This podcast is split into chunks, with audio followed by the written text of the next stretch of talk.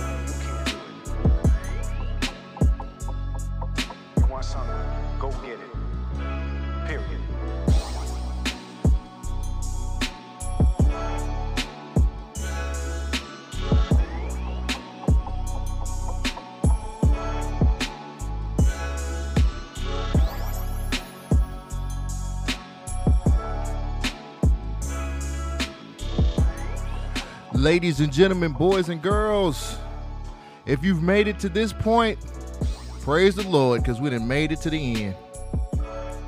We are back once again for another episode of the Government Name Podcast. Your checks and balances and social commentary.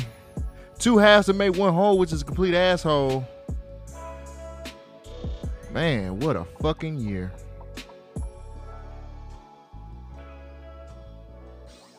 Ladies and gentlemen, boys and girls, I am back. My name is Cole Jackson, and I am one half of the Government Name Podcast. This is what you all been waiting for. This is it. This is, typically I call it tax returns, but this year it's your stimulus package. That's right, folks. We're coming out with a stimulus package for the end of the year. We do it every year. Typically we do it where it's like the best of episodes or the best things that happen on our episodes. So I decided to do something a little bit different this year. I wanted to do a top 10. I wanted to do a top 10 moments of 2020. Now we didn't have a lot of good news happen throughout 2020, but on Government Name Podcast we had a lot of great moments. I combed through a shit ton of episodes, guys. Like, I really combed through some episodes. And I wanted to make sure I brought you guys the top 10 moments I thought were hilarious, were funny. Some of this came from the news. Some of it came from our conversations at the beginning of the show. But it is some good stuff, some good quality stuff. So I'm going to do a top 10, and this is going to be your stimulus package. Now, it ain't $600, but Lord, it could... It's better than nothing, right? But before I get started with the top 10, Lord knows that we have all gone through a lot of bullshit this year. It has just been a fucked up year. There's no way around it. And we just had a lot of, it's just everything. We've had the COVID situation. We've had black people getting killed in the streets, rioting. We've got a vaccine. We've got a new president. We had a lot of stuff happen this year, and it just hasn't been easy. And I know for a lot of people, you've been stuck at home. And, you know, honestly, man, when I went through these episodes, I didn't want to find that type of stuff, man. I wanted to bring some smiles to your faces. I wanted to bring some laughs to you. I most definitely wanted to make sure we had some, you know, I pulled some content that I thought was hilarious. I know a lot of times we get socially conscious or we get super serious on the show. We talk about a lot of things, but I wanted this top 10 to be like the funny moments that we had this year. Combing through these episodes, there was one episode in particular where Shogun, and I'm never try to speak for my homie, shout out to Shogun, but Shogun had a theme this year, and his theme was, you know, time is precious. It was a particular episode where we had a bit of a conversation, and this is more like I wanted to start the episode this way because for some strange reason, this really kind of summed up a lot for me, as far as like how the year was going, and just to hear this story and hear what he was talking about. I really dug it, and I wanted to open the show up with it. So, this is just a random conversation. This, I guess, it's an honorable mention. You get an extra part of the show. But I wanted to put this on here. So here's Shogun talking about Mother's Day. How was your Mother's Day? I know you. I spent my entire Mother's Day like this. Hey, Mom, Bo. Hey, I've been okay. I still been working. Okay. No, I spent my entire Mother's Day wearing a mask. I told my brother. Actually, okay, I'll start over. I'm doing the podcast in a mask right now, so if y'all hear a voice change, that's the reason. I told my brother a couple of days before Mother's Day, is like, look, I've still been working. I'm worried that I might bring something to the house. Mm. The house being where my mom, my brother, and my father stay. Right. Taking the mask off. My mom is dealing with cancer right now. She has a compromised immune system. Mm-hmm. I do not want to be the one that brings her something from the outside world and gets her sick. So I was trying my best to stay the fuck away. Now, here's where black people and the trust of media comes in. My mom was like, yo, I don't care what they say on the TV. I want to see you. So my black ass went to Montgomery. She was extremely happy. She was energetic. She was like her old self. It was cool. I went to the Cheesecake Factory, bought her a cheesecake. But I stayed. When I first got there, I walked in the house. I gave everybody the elbow because I didn't want to touch them. I had my latex gloves on and whatnot. And I sat in the corner and talked to everybody, but I didn't want to get near. Probably about 3 to 4 hours later, it was trying to eat. So we had grilled some food and stuff. I'm like, yo, I'm hungry. I took the mask off, went and washed my hands for a good 40 seconds. You know, they say 30 is good, but I went 40, soap and everything. Came out. I'm talking. I'm like, yo, I'm keeping my distance, but my family being my family, they set up a whole spread and had everybody sit at the table. We said prayers and just said, fuck it, let's go. Man, that's just living off faith, brother. It is, but man, I do not want to bring them nothing. So, yeah, I understand, especially with your mom and what she's dealing with. It makes complete total sense, bro. But the coolest thing about it all is like being around people that you already know. You realize, like, well, it's my family. You realize how deep of a connection you already have with people. Like, just being around them, the energy is shifted. You know, I'm often brought back to that song by Kanye West called Roses. And, you know, it was about a story of his family going to see his grandmother in the hospital and how not them actually bringing roses to her, but that whole family being roses. Like, you know how they tell people you got to give them their roses while they're still alive.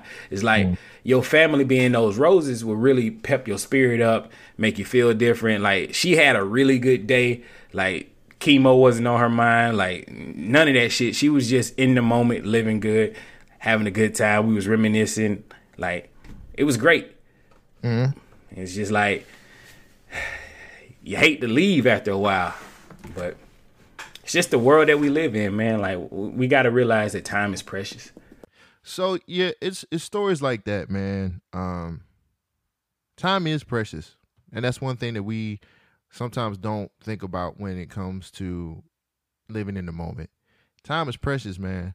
I really enjoyed that story that he told. I don't even know if he remembers talking about that or not, but I thought it was a very relevant story. I thought it was a very good story. And again, man, like it was, we just had a fucked up ass year. So again, man, I just wanted to bring you guys some laughter, some peace of mind, and just bring you some good vibes. So let's get this countdown started by going with the number 10 moment of this year.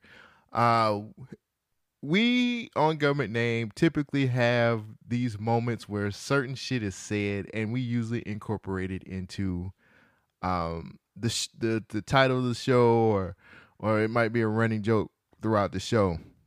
It was a story about a sheriff who set up his mistress, and it became the title of the show, and it was hilarious.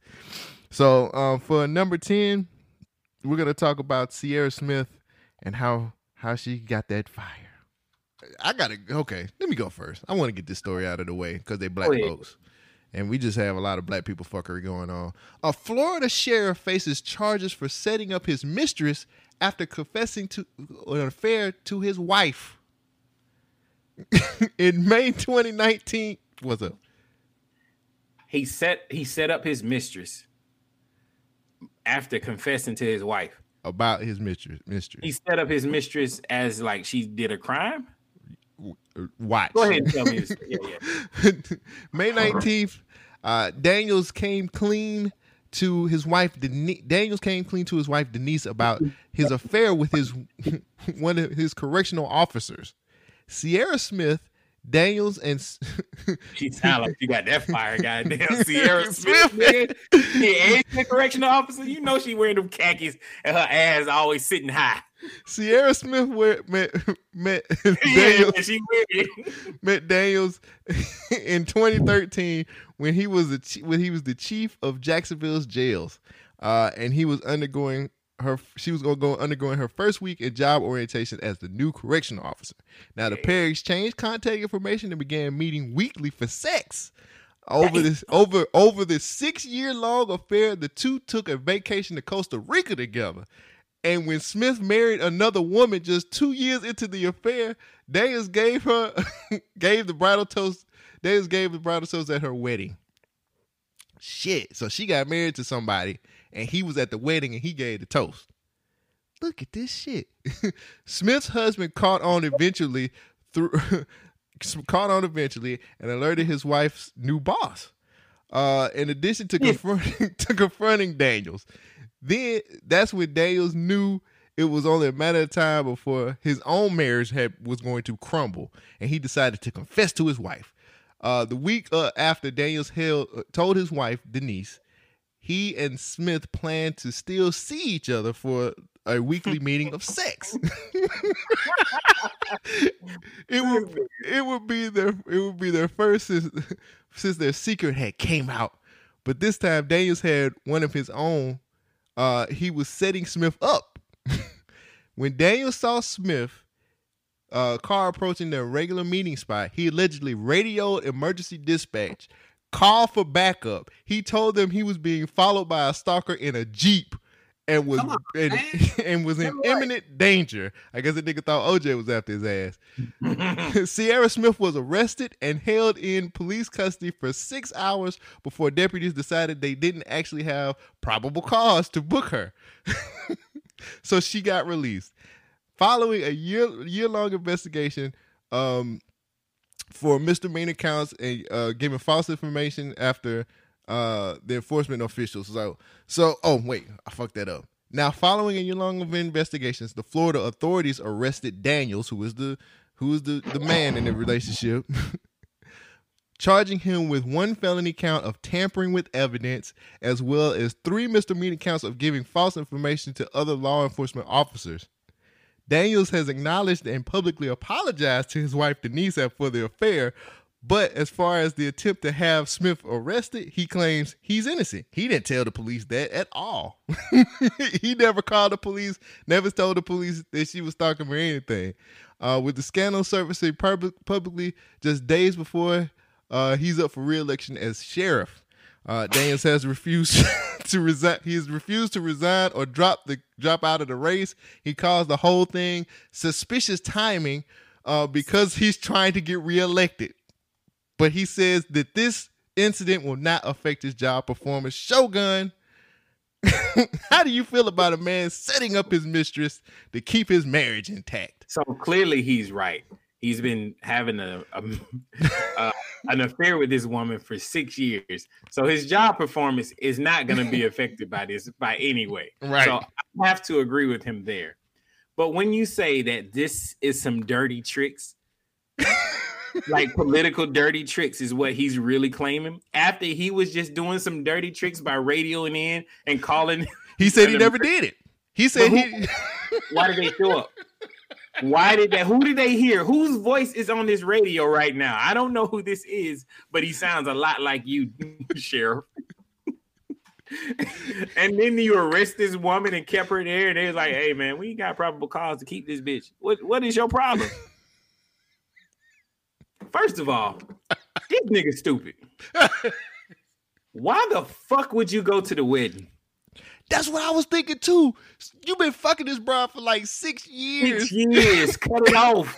She got married to a nigga. You get a toast. He gave a toast. You get some good ass. I know you guys gonna have a bright future together and some really good nights. That nigga toast was like, you got some wop. You got some wop, nigga. Oh man, what? She's got some good head on her shoulders. Why do we do crazy shit because of fucking pussy? First of all, we don't do crazy shit. This nigga did some crazy shit. I'm tired of taking up for other niggas acting. This nigga got a whole wife. He's like, fuck this shit. I gotta get her arrested. You've been fucking this woman for 6 fucking years. You're and missing the point. What's the point? The point is he's a police officer who uses power to his ability. This is the main reason why we need to defund the police, because they having too much fun with our funds. No, all WAP matters. They went to Costa Rica, nigga. I ain't been to Costa Rica. I ain't either.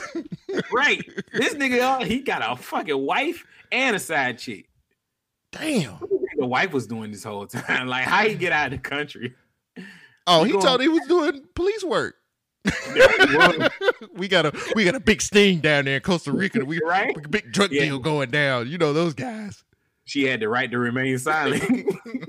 Put some handcuffs on. No, that's why he called the police on her, because she wouldn't remain silent. Goddamn. Stupid ass nigga. House. Then I want to know what her husband said. Hey man, I know you. I'm leaving. And I hope he did it over the phone. The brothers, right? That way she won't shoot nobody. No, man, but that's the thing, bro. Like, this nigga literally was fucking this motherfucker. This one I don't get. He was fucking for 6 years, and then he just—that's predatory behavior, though. Because if you think about it, he got her the first week she came to this new office. You said she got that fire. Her name is fucking. Her name is Sierra Smith. Tell me she don't look like some light skinned chick, got the little baby hairs on the side. Mm-mm, she feels like more of a brown skinned big titty woman. And you already know if she brown skinned, it's over. Damn. 6 years, nigga. He fucked over 6 years. Damn. Yeah, they legally married. Too bad her husband didn't know that. and his wife, you know. I would love to see what his wife looked like. She probably looked terrible. Nah. It's always the nice ladies that get fucked over by fuck ass niggas like this. You know what I mean? But he was trying to kill that noise by setting up his mistress.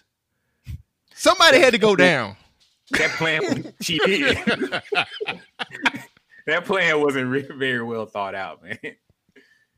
Then this nigga said, I'm not going to step down. I'm not going to resign.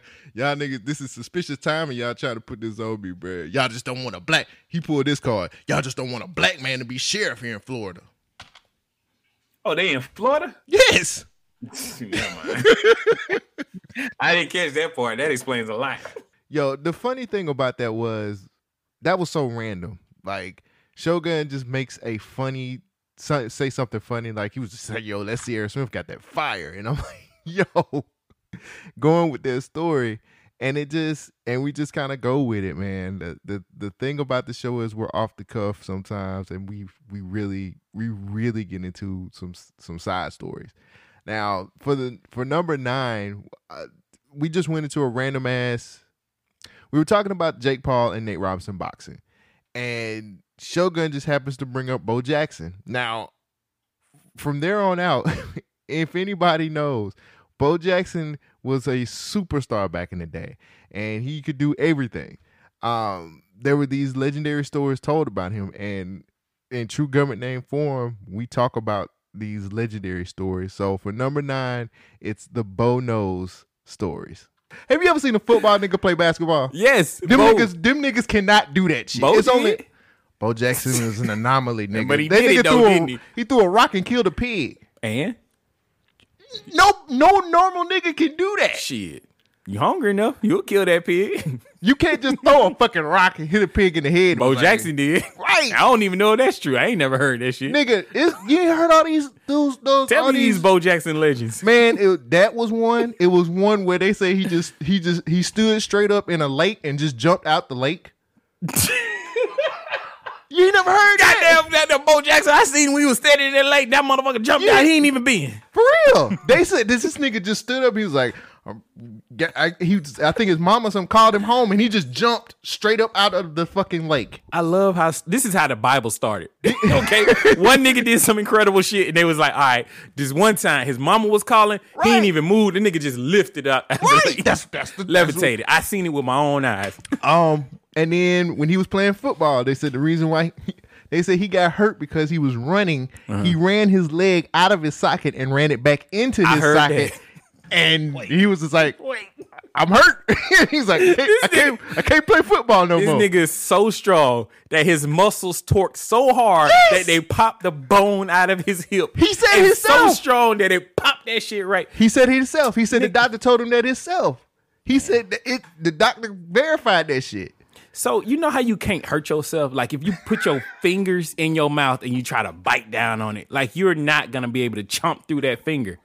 Your body has a limiter where it won't allow you to hurt yourself. You saying this nigga... So now you want to take away the mythical legend of Bo Jackson. I ain't know the nigga was mythical. You just said if you hungry enough, you'll kill a pig with a rock. I did say that. Right. But I'm just saying, I ain't know that nigga was that hungry. Stories? Then I know. I have heard the hip story, but I don't believe it now in this context. I don't know. It's Bo Jackson. That goddamn Bo Jackson, he did everything. Nigga, Bo Jackson, the last time I seen that nigga was like, I just do archery now and just hit a bullseye. He can shoot a bow without even pulling the bow back. Nigga just throw the shit. I'm scared of that. Like nigga. Darts. Yeah. You done pegged the whole nigga. Nigga that's stuck it. On the side of a house. That's it. Like Robin Hood. That nigga is Jason. Jason Bourne? No, Voorhees. Oh, no. That nigga. That's how he got out there late, nigga. Yeah, Camp Crystal, nigga. No. Where'd he go? Jason Bourne about to run from that nigga. Nope. Nope. And he said, nope. No, right Jason C. Oh, shit. That's Bo Jackson. Yo, I would watch this movie. I would watch this movie. Writing it down. Yo, Bo Jackson. Now. A hard nigga. Bo Jackson versus Jason Voorhees. I done did everything else because Bo knows. Bo knows what you did last summer. Writing it down right now, nigga. We gonna know what you did. We gonna start making movies, hey, man. We gonna do it. Fuck it, bruh. You ain't heard all them stories. I've heard two of those. I ain't hear about the pig. Him. The pig is that. They said when he was a kid, he was just skipping rocks. Oh, they said the story about the skipping rocks. What was the skipping rock story? He had skipped the rock so far into the lake. I forgot where it landed. What did he do? Sink a boat? No, like it. They said when he skipped it, it just kept going. I'm telling you this. Do you see the constant in this situation? The only thing that's there. He's amazing. All right. The only thing that is there. The only thing that's constant in all of these stories is Bo Jackson. Who is telling these stories? He had a 30 for 30. Right. It was an ESPN 30 for 30. It was telling his. They was telling his story. Right. And that's how the fucking thing starts. They started with like, yeah, when I was a kid, like, I killed a pig. Well, other people was telling the stories. He never told them stories. Okay. But other people was like, yeah, I heard like he just jumped out of the lake, flat footed. Right. Because his mama called him home and he didn't want to be late for dinner. He was like, all right, guys, I'll see you later. They looking at this nigga like, hey, how you just get out the lake? Oh, I don't know. I believe that shit. I mean, some stories. The Book of Joe, I'll read it. I can't wait for it. You are. This is it. You're killing me. That's what it is. The Book of Joe. The Book of Joe. Oh, Bo. No, the Book of Bo. That's the lost book. Yeah. They left this chapter out. It's like, oh, yeah. Yeah, yeah. That was a nigga. Before Jesus come back, he said, "I'm gonna make a perfect nigga." When he parted the Red Sea, Bo Jackson was doing it. He was holding the water. He was holding it back. He was like, "Come on, Moses, I got you." Yeah, Moses, come on, Moses, I got it. What if Bo Jackson was Moses reincarnated? Nah, can't do that. Okay, I don't know because I don't think Moses could hit a fastball like Bo Jackson could. Well, I don't know when the Pharisees sees through that serpent, he turned that shit into a staff, nigga. Nah. That sound like Bo Jackson. I don't think Moses could get. I don't think he could rush for like 200 yards in the game. Yeah, you're right. I don't know where he had to go get them. He had to go get them tablets though. When he came down with them tablets, nah, he used to. That sound like some Bo Jackson. That nigga was doing that Bo shit. Bo Jackson had them Nikes. I forgot what kind of Nikes he had. You think they named the Bo Flex after Bo Jackson? It's the only thing to break. No, them hoes break. What was that nigga name? Chuck Norris.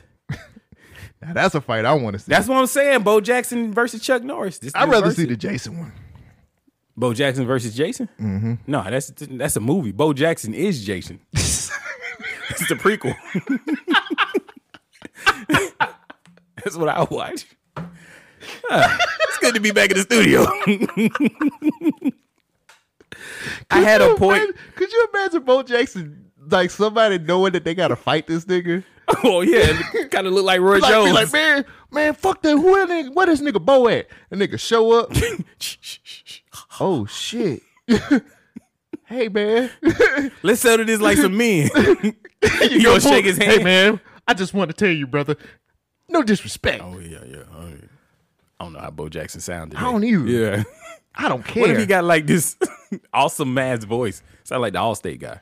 Or you would get hurt. No, because on the 30 for 30, Bo was like still pretty country talking. So I'm pretty sure that's Bo, nigga. Yeah, no, I'm pretty sure a city slicker sounding ass nigga gonna have the name Bo. That nigga don't even live in we don't even know where this nigga lives. That nigga lives under the water.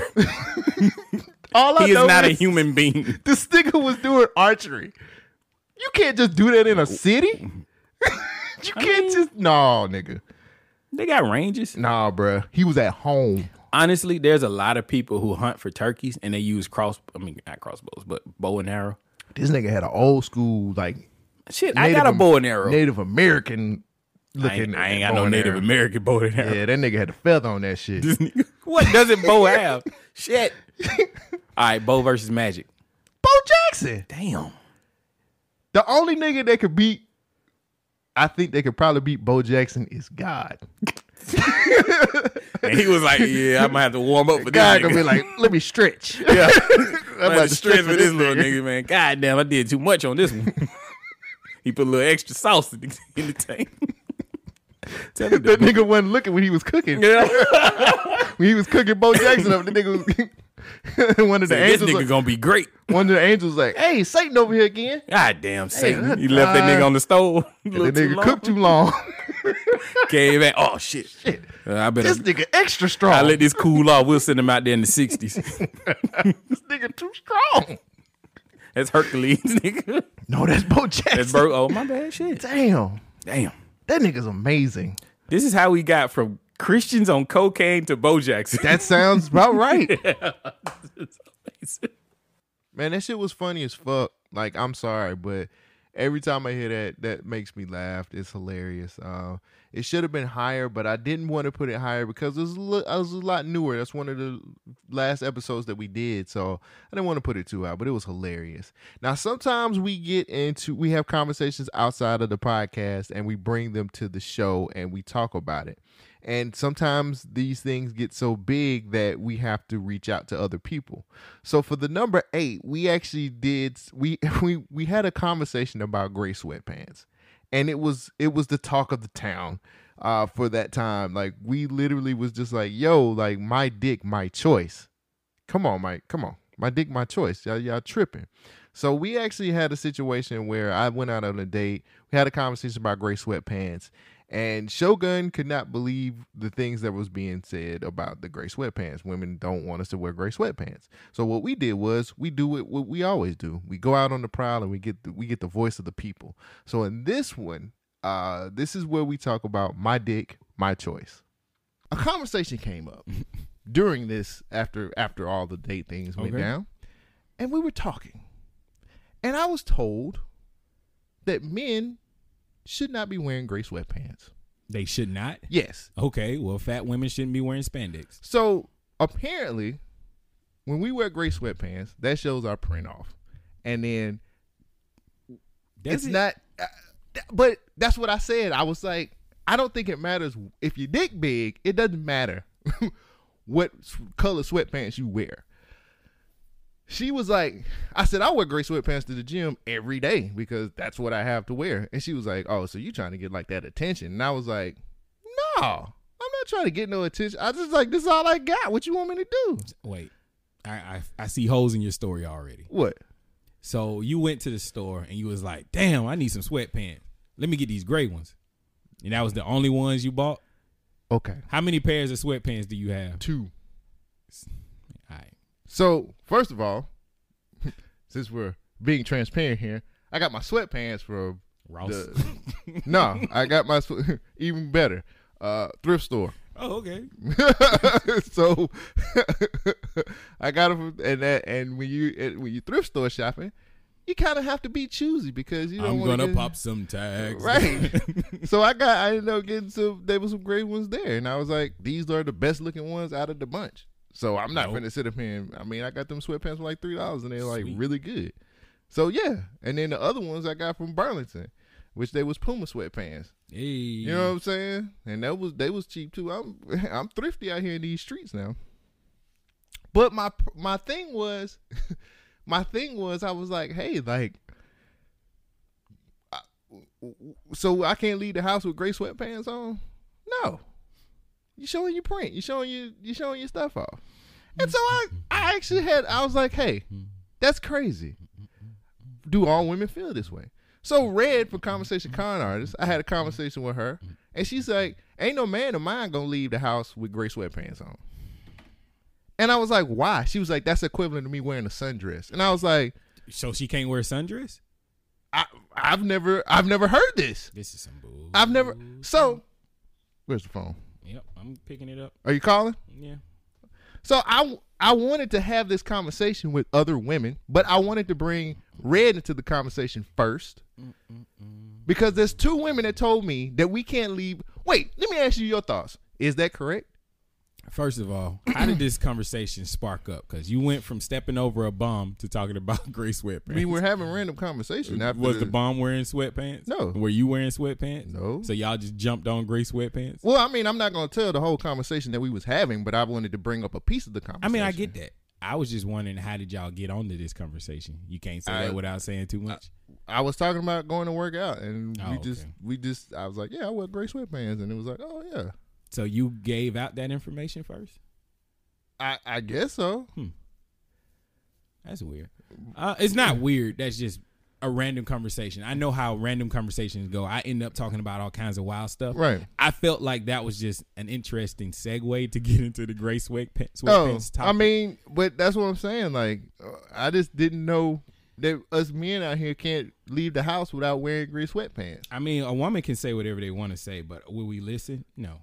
I mean, I am a man. I bought this shit. It's my clothes. I'm going to do whatever I want. So if I flip this same situation, like I said earlier, if a fat woman is wearing spandex, should I be the one to say, hey, Lizzo, take that spandex off? No, you're going to look at me and say, hey, you're a man. You can't control what I do. I'm going to do me. Like, fuck out of here.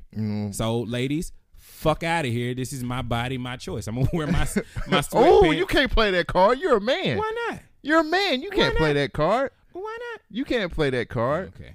So do you think this is, I said that's crazy. I was like, you might as well just say I can't wear no sweatpants. That's stupid, guys. Yeah. Like, you might as well say I can't wear no sweatpants anywhere. Why the fuck they care?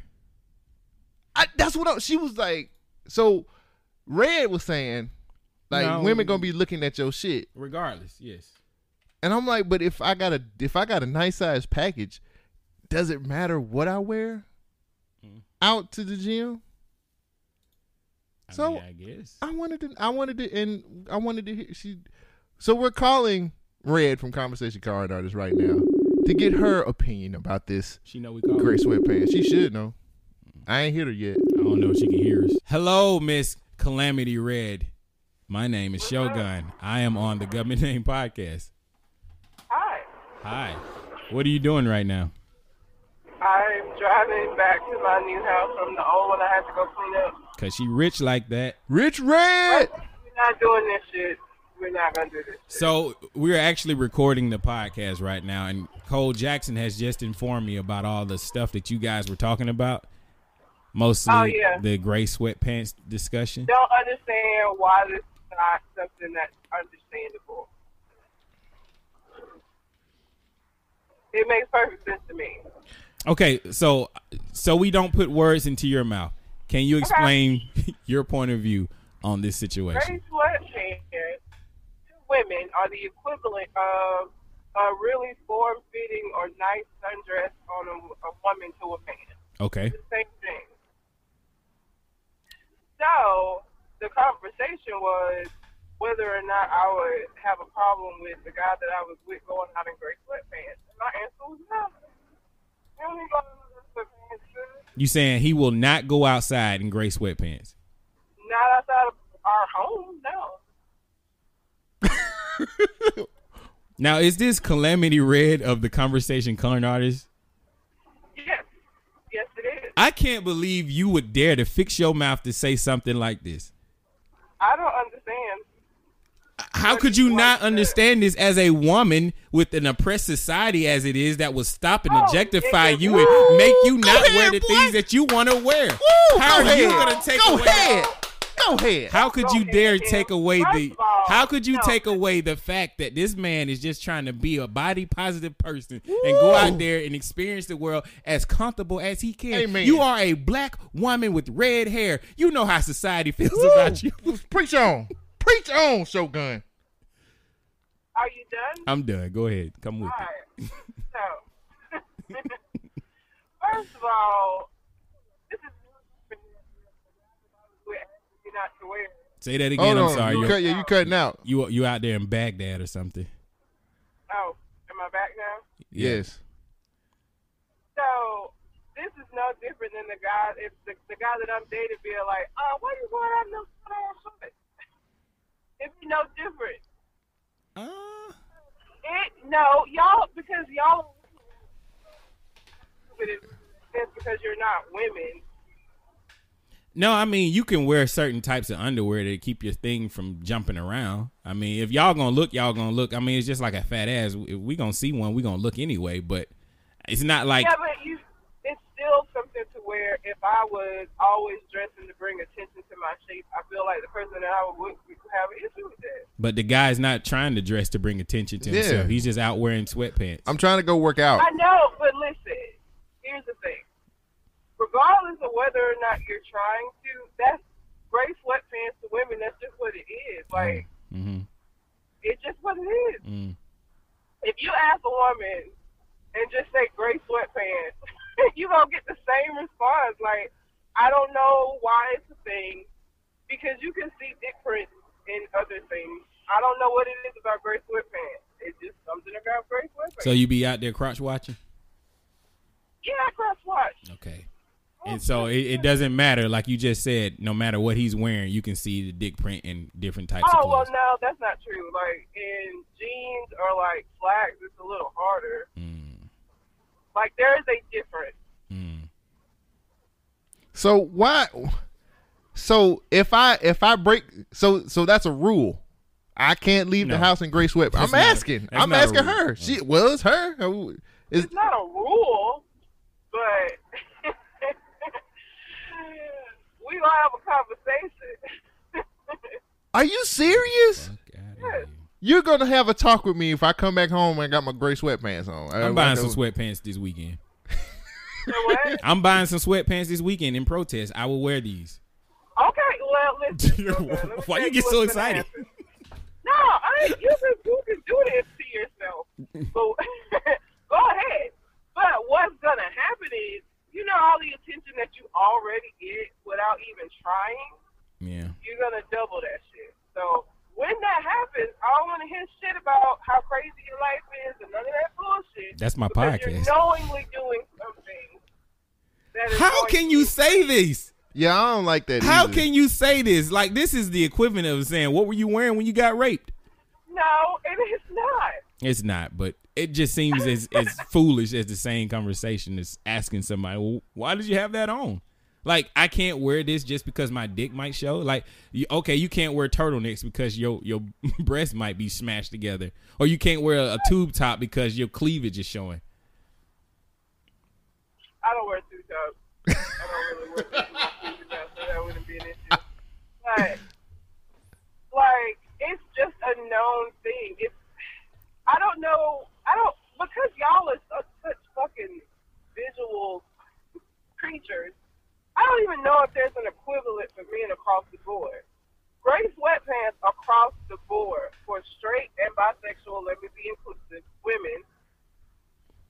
Across the board, you're going to get looks. Like, I don't know that there's an equivalent on women. Like, yeah, it's called a mini skirt. It's called shorts. It's called a dress. I mean, pretty much anything you wear, makeup. I mean, we're going to look. That nigga said makeup. Okay, so, again, because y'all are such visual creatures, I don't know if there's an equivalent maybe for y'all.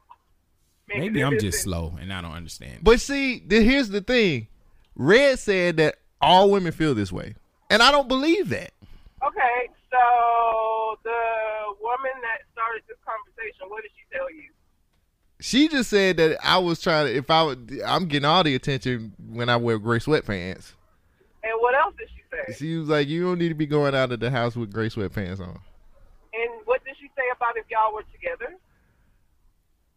No comment. You misleading no my witness here. No comment. You're forcing him to go down this road of a conversation that you lawyer for me, nigga. No. Lawyer for me. I'm not forcing him to do shit. He's saying that I'm acting like it's all women, but the conversation didn't start with me. The conversation started with another woman randomly.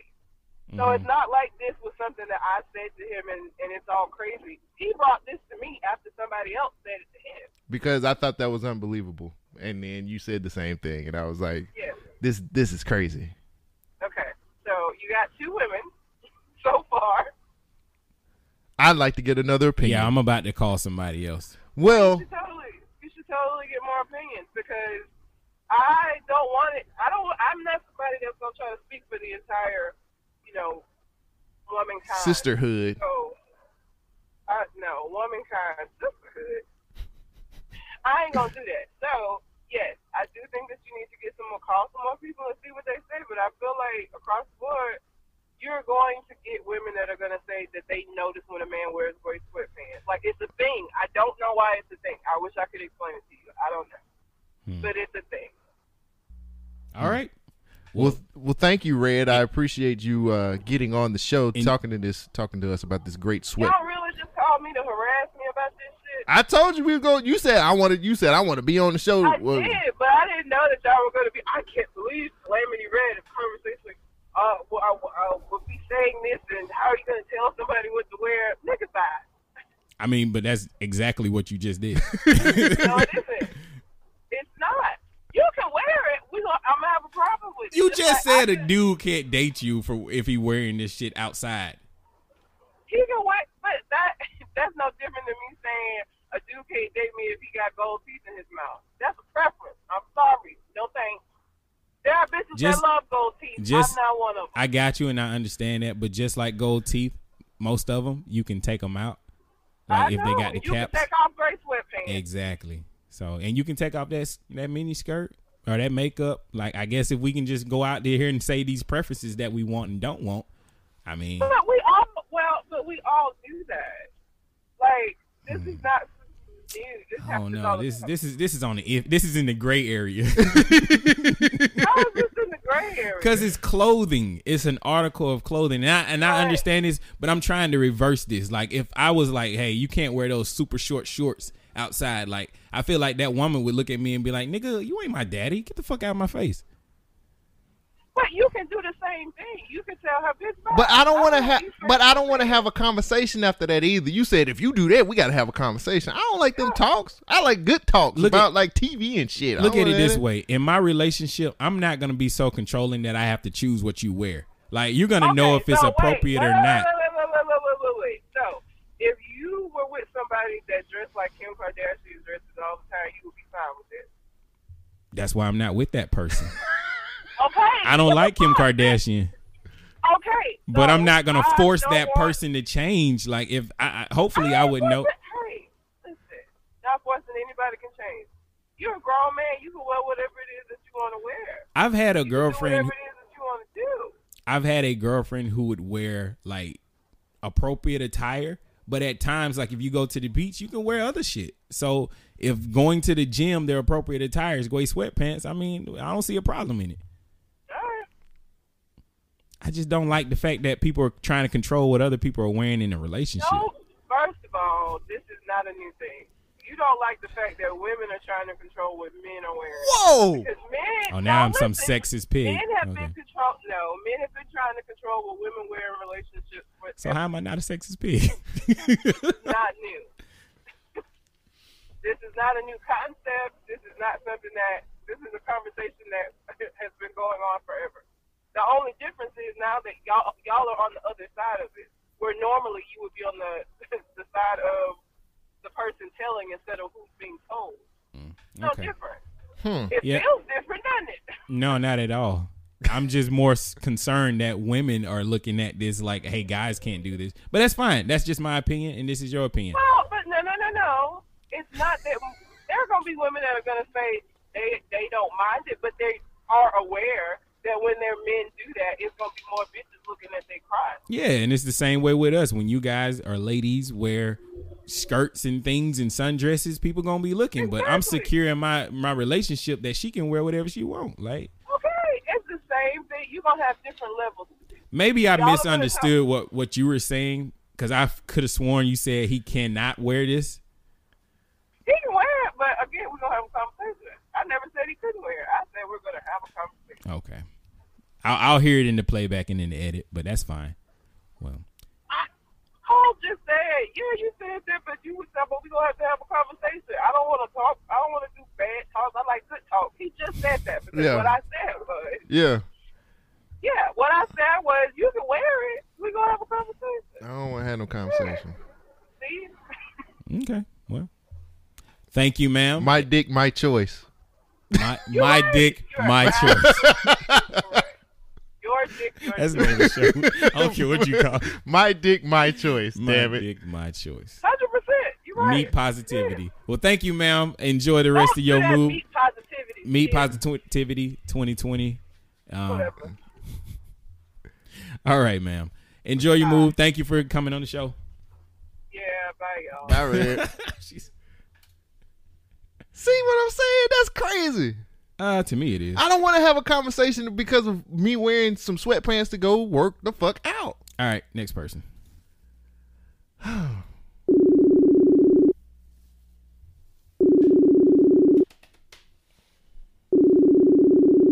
Yo. Hey. So this is Shogun from the Government Name Podcast. What's up? So you are now on the air. Hi. That's my co-host Cole Jackson. Of course, you know who that is. How you doing? How you doing? I'm good. So we have a discussion that is brewing right now about gray sweatpants. Gray sweatpants. Right. So Cole, could you please fill her in? So here recently, I've had a couple of conversations with women about wearing gray sweatpants and the stigma that goes with that. Now, a couple of the other women that I've talked to are really against their man wearing gray sweatpants out the house. How do you feel about your man wearing gray sweatpants outside of the house? Oh, Lord. See, what is this stigma? Could you tell me what the stigma is, please? Okay, so a little bit of my background. So I've played sports my whole life. So I played basketball. So I've been around guys wearing like sweatpants, basketball shorts, all that, you know what I'm saying? Mm-hmm. Right. So I feel like maybe I can say probably like 4 or 5 years ago, it really got to the point of like, ooh, it's gray pants season. Like, because I feel like some guys right now don't take the proper precautions when they wear them. Wait. So they don't be out. What are the proper precautions, if you don't mind me? I need to know this, because this is blowing my mind away. So, being an athlete, so, like, guys, most guys, when they are getting ready to, you know, play sports or whatever, they're wearing, like, jock straps. You know, either boxer briefs or regular briefs or whatever under there. Then they wearing tights underneath their shorts. Oh, okay. Men don't do that when they wear gray sweatpants. Not all guys are athletes. Like I'm a regular dude. Go ahead. I'm sorry. From the perspective of that, but then it came from that because most guys like regular guys weren't thinking about, oh, let me just put on some sweatpants and just, you know, keep it pushing. Like, athletes kind of made it, you know, kind of popular. So I know it seems crazy, but I'm just being quiet over here. So let me figure this. So you mean to tell me if we together and I go working out, I'm working out. I'm trying to make sure my body's straight. I want to make sure you got a man that's gonna look good. And I leave the house to the gym. I'm regular Joe Schmo. Just go to the gym, and I wear gray sweatpants to the gym. Is that a problem? I don't have a problem with it. Me personally. Mm-hmm. But every woman ain't like that. I feel like gray sweatpants are the equivalent of women wearing like tights and like a cami around the house. That is the same across the board. I know. 3 for 3. That's 3 for 3 right there. So okay, do you go outside in tights? I don't have a problem with it though. Do you go outside in tights? Yeah. Do you get more attention? I give it attention. I could wear a paper bag. I'll give it attention. That's what I'm talking about. There you go. There you go. Say, 2020. Hey, take that paper bag off. Yeah. What is that? What is that? What's happening? What is that? A potato sack? Take that off, girl. Is that from Publix? What is that? Kroger? Oh, that's a Kroger bag. Oh, that's Whole Foods right there. Ooh. Mm. Y'all are terrible. I'm just saying, like, I don't understand. So wait.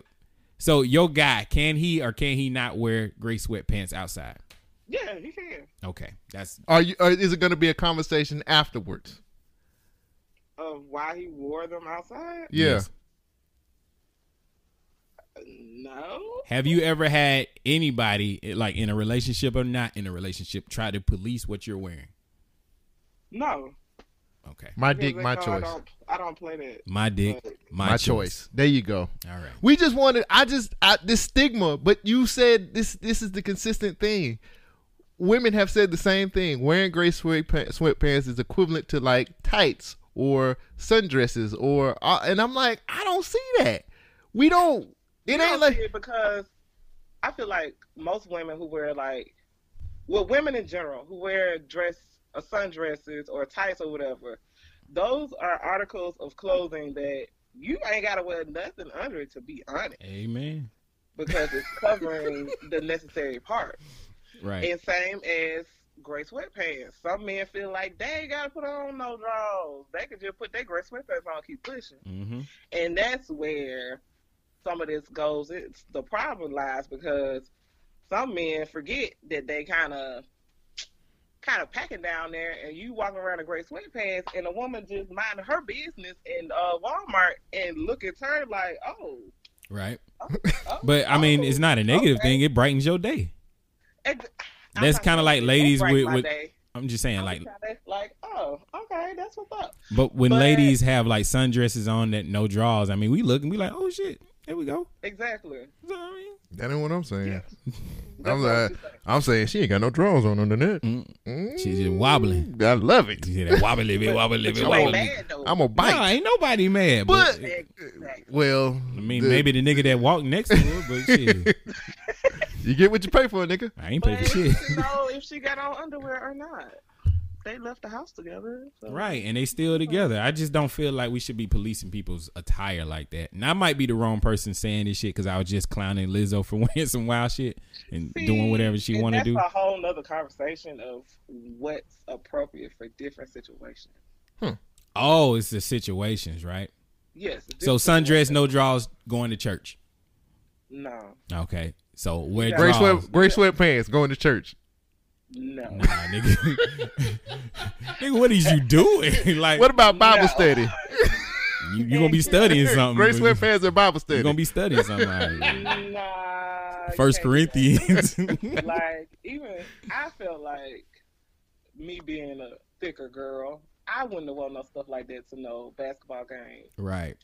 That was attire for the club or like some after hours spot or something like that, not at a basketball game. Even though I feel like people were mad because they just didn't want to see her type of body in an outfit like that. Had it been somebody else, a Rihanna, a Beyonce, which I know Beyonce wouldn't do no foolishness like that. Oh, why is it foolishness? just she wouldn't do nothing like that. No. Why did you use the word foolishness? Because like I just feel like you were trying to get attention. Oh, really? That, yes, so having your ass out is a way of getting attention? Yeah. Is it always negative or positive attention that you're attracting? I feel like people feel like attention is attention, period, whether it's positive attention or negative attention. Kind of like publicity. If it's negative or positive, it's still publicity. It's still good for you, regardless if it's negative or not. One could possibly say that she was doing this just to get attention that could come with publicity.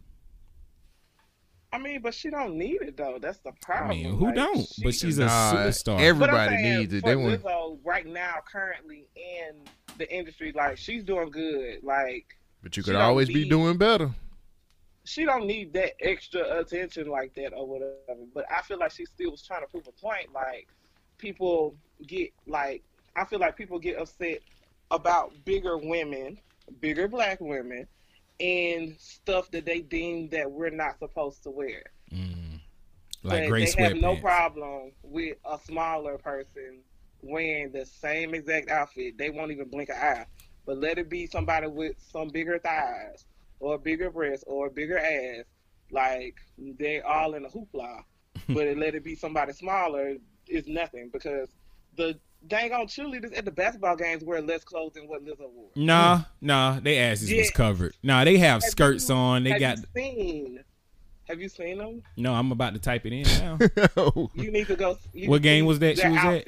What game was that? You can't judge just one night, but like over the season. I can't judge one night. That was the night she was wearing the dumb shit that had her ass out.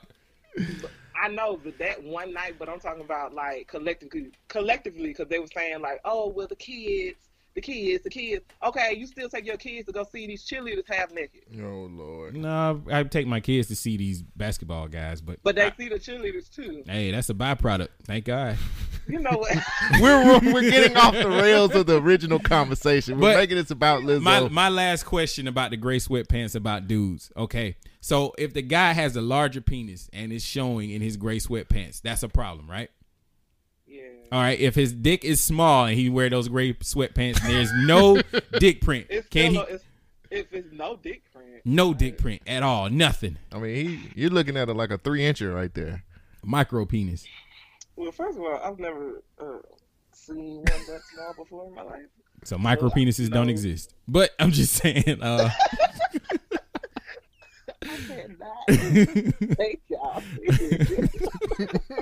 I'm looking up at cheerleaders and I don't see them with their asses out. Like they got boy shorts, but maybe I'm not doing it right. Okay. So micro penis dude, can he wear gray sweatpants?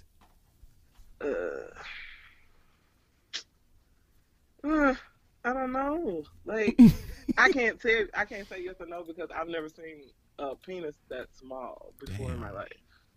Well, that's good. So, the Lord has blessed you in your travels. Exactly. Shut up. All right.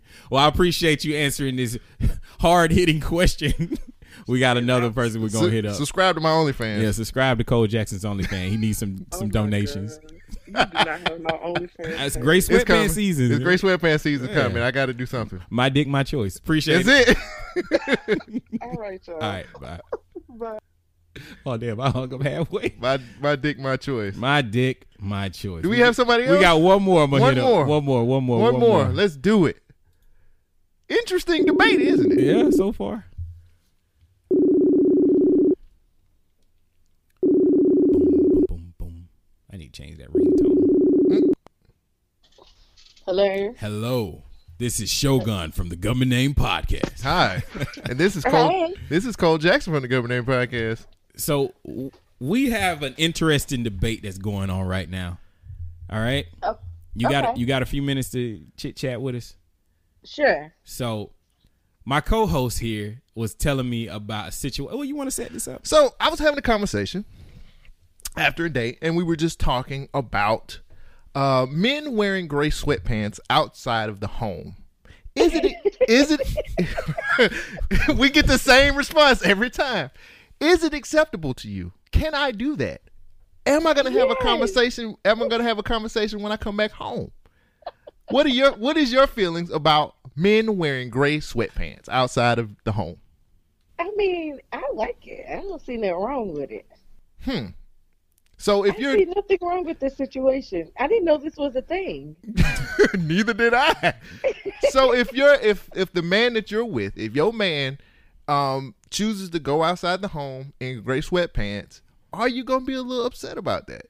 No, because I didn't know this was a thing. Like, no. Do you ever notice when men are wearing gray sweatpants? Of course I do. Okay. Yeah. What are you looking at? But I'm looking at everything. No, be honest. What are you looking at? I'm looking at everything. No, what is everything? Everything. The whole package. Just say dick print. Well, first depends on how the gray sweatpants are being worn. Okay. That's number one. What, like if he's sagging them or something? Well, yeah. If it's not a good look with the gray sweatpants, I just keep it moving. I'm not looking at nothing. Describe the good look. Here. Because there's fellas out here who need help with this. I don't own gray sweatpants. I don't know how to wear them. So what's the good look? Well, fellas, don't wear the dirty shoes with them. You know, that's just those that I don't know. It comes with a combination? Well, how come y'all can wear flip-flops and tights and we can't wear gray sweatpants with dirty shoes? Nigga, I'm cutting grass. Just put on some flip-flops with some... and cut grass? No. Nike flip-flops. No, if you're cutting grass, then that's understandable. Okay. But you shouldn't be cutting grass in good... gray sweatpants anyway. All right. Okay. Put them jeans on. You got to save them gray sweatpants.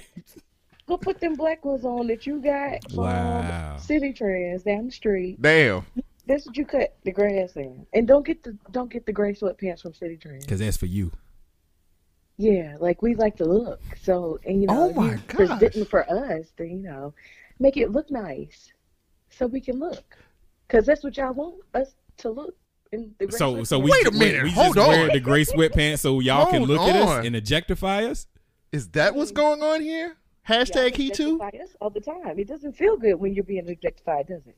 Well, hashtag he too. Hashtag he too. Damn it, this is crazy. So it's my dick. It's my choice. Dick. My choice.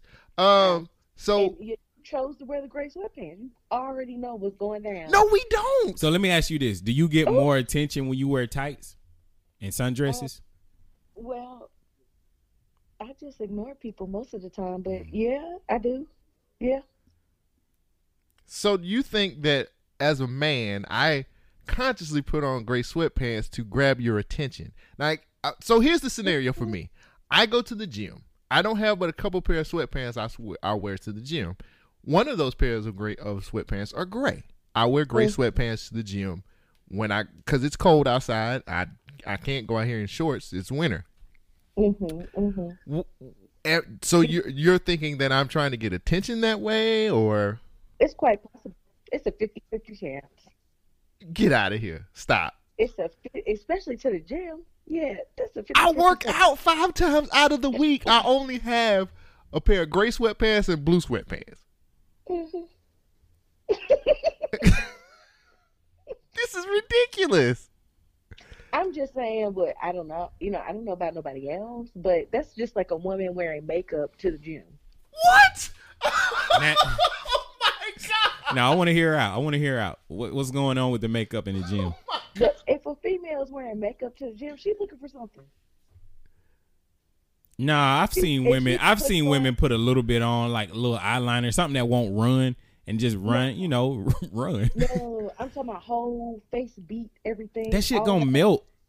Going to the gym, you're looking for something. She gonna look like a drop Pizza Hut pizza or something. Like that shit gonna run off her face.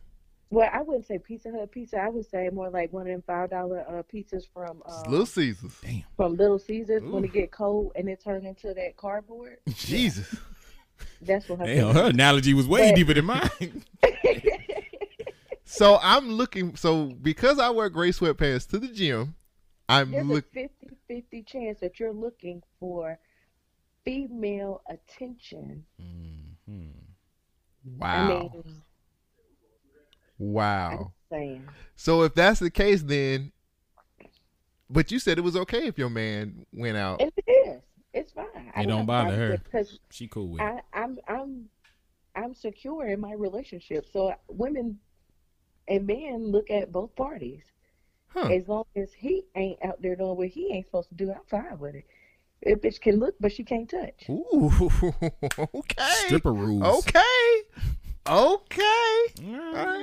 mean, I feel a little bit more educated about this situation, but you know, it is. You brought this question up on the last person we talked to. I'm gonna bring it up. So with gray sweatpants, and this is the last question, and then we're gonna let you go.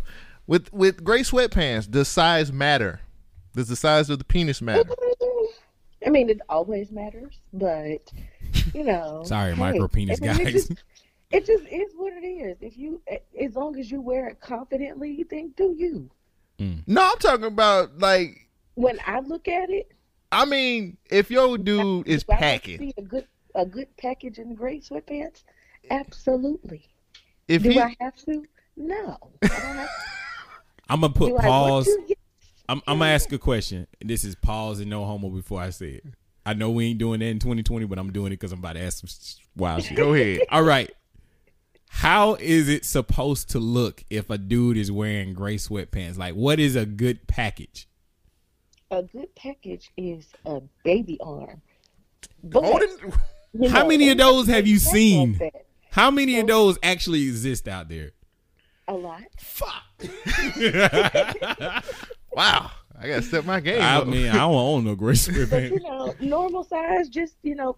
What's normal size? Step in there and make it. I'm sure that y'all know how to make it. I don't know. They don't make push-up jock straps for guys. Like we don't have no extra bananas that we stuffing in our pants. Maybe they do. I don't know. But I don't know either. I don't know about that. That's interesting though.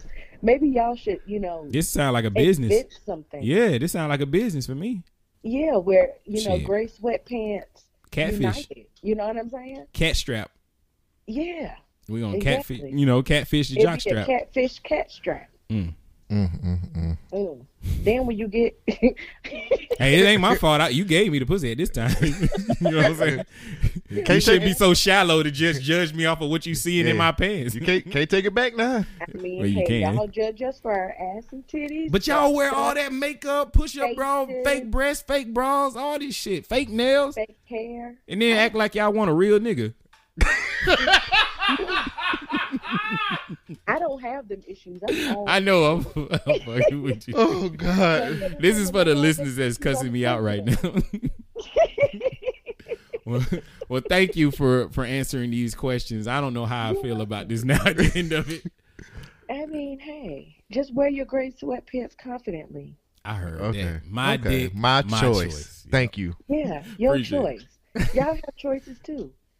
Yeah, we execute them all the time. We try to. Exactly. Appreciate it. Take it easy. Thank you. Bye. Right, bye, y'all. Hand claps.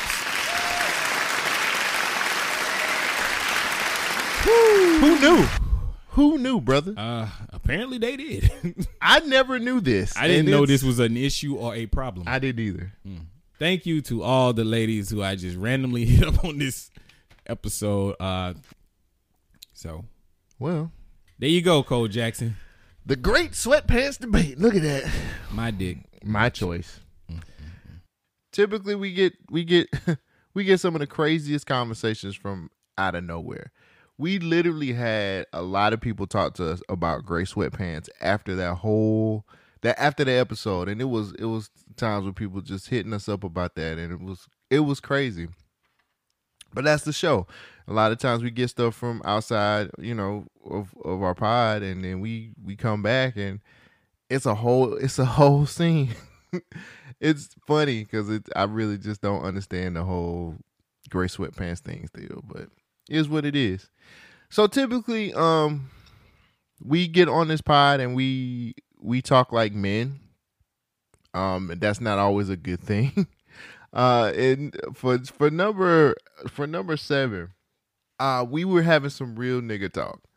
Now, when I say real nigga talk, we had a conversation about abortions, we had a conversation about real nigga prayers, and we also had a conversation that just about sex and different things that happen in sex in general or dating and all this stuff. And a lot of times, people hit us up and be like, "Yo, I listen to you guys because I think that's how men really think. You shouldn't do that because we're fucking crazy."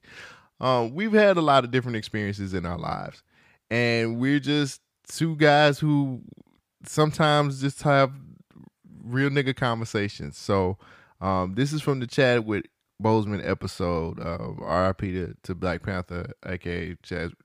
Wait, R.I.P. to Chadwick Boseman, a.k.a. Black Panther. See, I can't do that. I got to get it right. We found out about his death after we recorded that episode, and it's crazy. 2020 was crazy, but yeah, here's some real nigga talk for y'all. Oh yeah, that abortion conversation. Yeah, how did that end up? Well, okay, one, she missed her period. Dang. And I was like, I don't even like this girl. You know what I would miss it? You missed your period? I told you about skipping class. Right, so this is right. You're right. Nigga, a comma, huh? Damn. You don't never stop to run on sentences. I missed my period. Do you use a question mark? Right? Damn. But she called and then we met up. And she was like, so what do you want to do? And I was like, why are you asking me? It's your body. Oh, my God. This nigga said, he's pro-choice now, nigga. You got to make a decision. You know what I would say. I already made my choice. I don't want it. Damn, you don't want your kid? Your own seed? At that time, nah. All right, I was terrible at that time. So last week? I'm just fucking with you. 2 weeks ago. But, she was like, "Yo, we gonna let's take the pregnancy test," and I was like, "Cool, we can do that." Yeah. And then she was like, "So are we going to?" She was like, "Luckily for me, this we shit." Luckily for me, she didn't want to have a kid either. Oh, okay. She was just like, "I don't know, we were ready for that." I'm like, "I don't either." And so we take the pregnancy test. Well, she takes the pregnancy test. Uh-huh. And I have never prayed so hard in my life.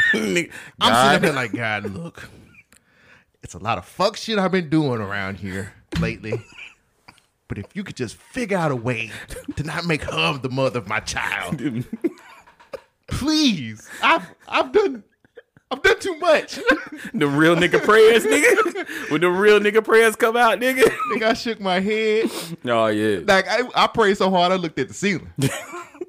This shit was like the beginning of that Kendrick album. Dear Lord. I was looking up at the ceiling like, and look, like, fuck. You God, feel me? God.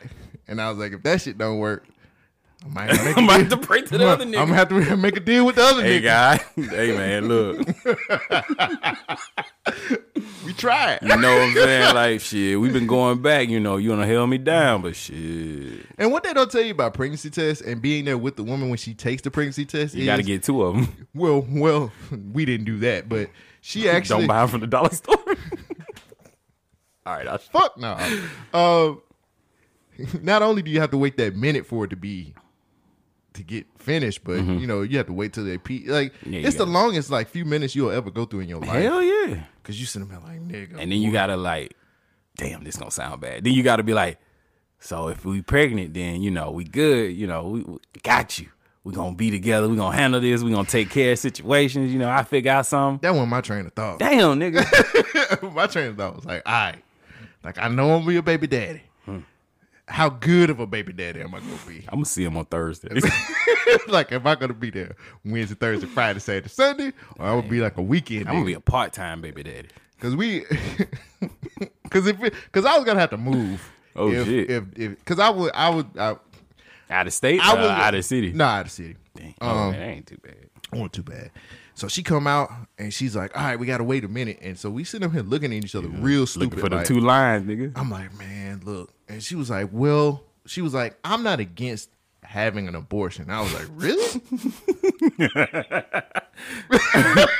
This nigga eyes got big as fuck. Like, really? She was like, I'm not.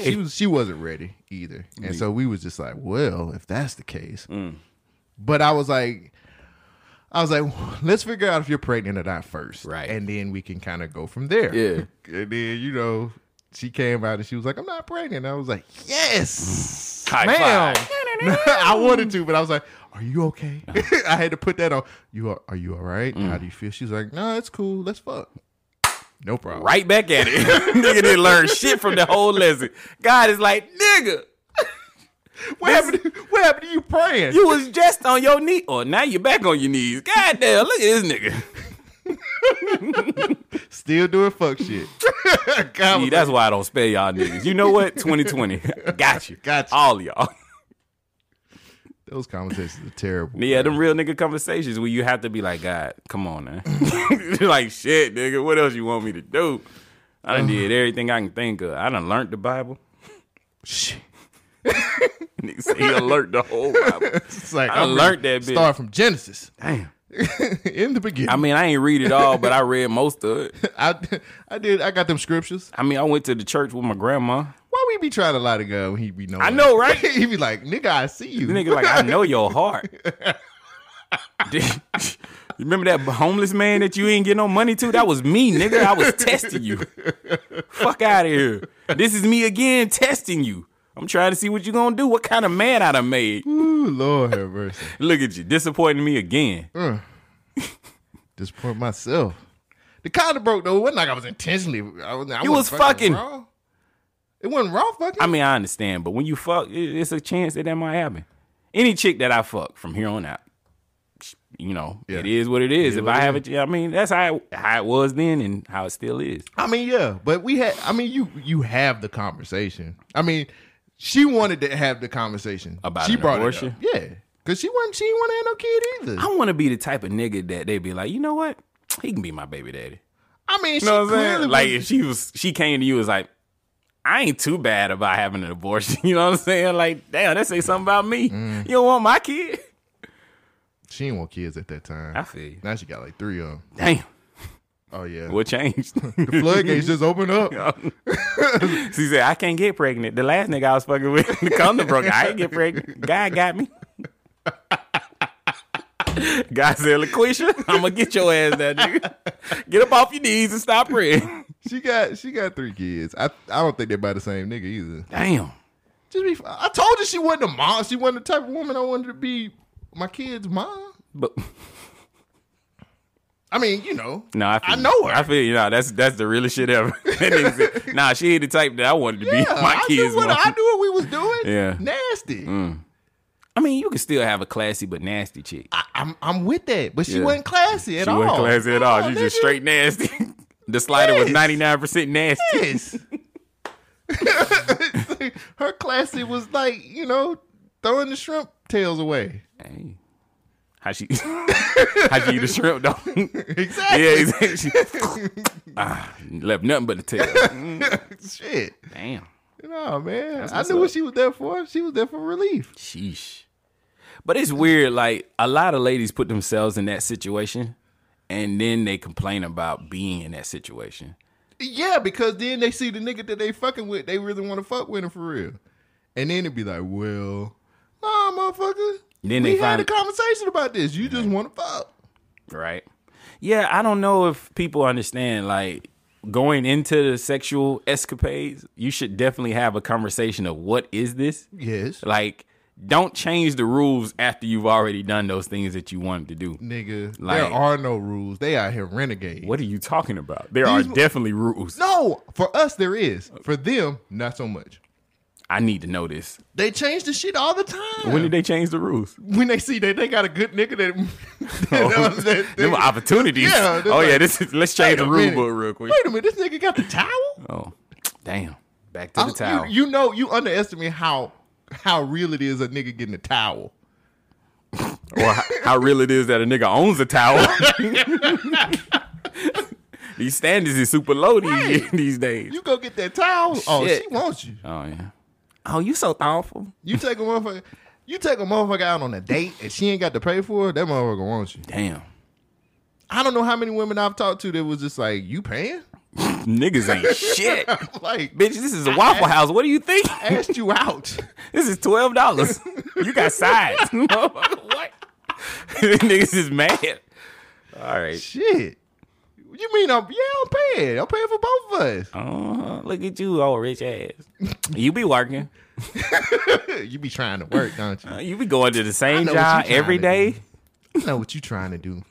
You trying to catch me for real. They be like, no, I want you to not be hungry when we fuck. Right. Ain't nothing like a growling stomach while you fucking. I don't know. What's that noise? You never heard that? Yeah, of course I've heard that noise. It's like, bitch, I'm almost done. Hold up. I'd be like, shh, I'll feed you next. Right. She eating something else right now. Right. She's full. No, hey. I done heard a growling stomach during sex before, and that shit is terrible. Like, you all right? Yeah, I'm like, you want a snack? You like some Cheez-Its or some shit? Yeah. I mean, I be wanting you to... What is a sex snack? Like, what is acceptable? Cheez-Its are good? I don't think so, because it's going to get crumbs and shit in my bed. I'm particular. Why is she eating in the bed? Where the fuck is you fucking? We fucking in the bed, but... Where is she growling before all this? I need to know. If she's growling in the kitchen, then why are you trying to fuck right now? Right. She needs some food ASAP. Let me hit this Postmates real quick for you. Hold on, shit. Goddamn. Yeah. You think women actually just wait all day to eat when they're around the dude that they're talking to? That's a good question. You know, just be like, shit, I'm talking to this guy. Maybe we'll hang out later. I ain't gonna eat nothing right now. He'll pay for it. But then they confused when you ask what they want. Oh, shit. I'm like, what do you want? What do you want? Not food wise, just period. What do you want? You can't answer that question. I promise you, you can't. I don't know what I want. Exactly. Everybody be like, I don't know. But I know whatever you suggest is not what I want. But you don't know what to eat. You got to come with 3 suggestions anytime you suggest. I always have 3. Okay, then. But see, it's different for me because I'm a vegetarian. Right. But I can still, that's not going to make me, I'm not going to make you eat vegetarian. Right. I can adjust. Yeah. See, that's how they want you. Adjustable. Compromise. Oh, compromise? You're a compromising ass nigga. I don't know if that's how I use compromise. Compromise means you got some dirt on me. I'm compromised. This nigga's like, I can change. You know what I'm saying? That's compromise. That's compromise. I can change. Yeah. Please. No, man. I mean, I don't know. I'm a big component of eating before we fuck.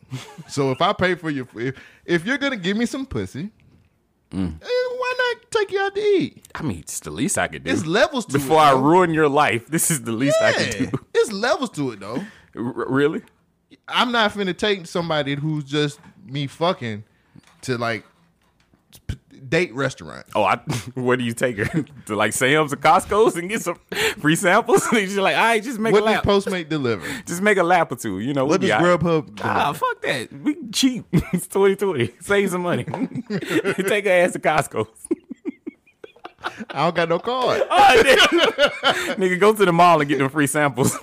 Well, I got it. That's not filling her up. Shit. A couple more rounds. You know. Nah, free sample. Man. We got chicken. Nah. I mean, you know, it's a date restaurant, and it's a restaurant where you take your play toy. Your play thing. You know? So, boy, that sounds bad. It's 2020, man. What more can be done? Yeah, you're right. But yeah.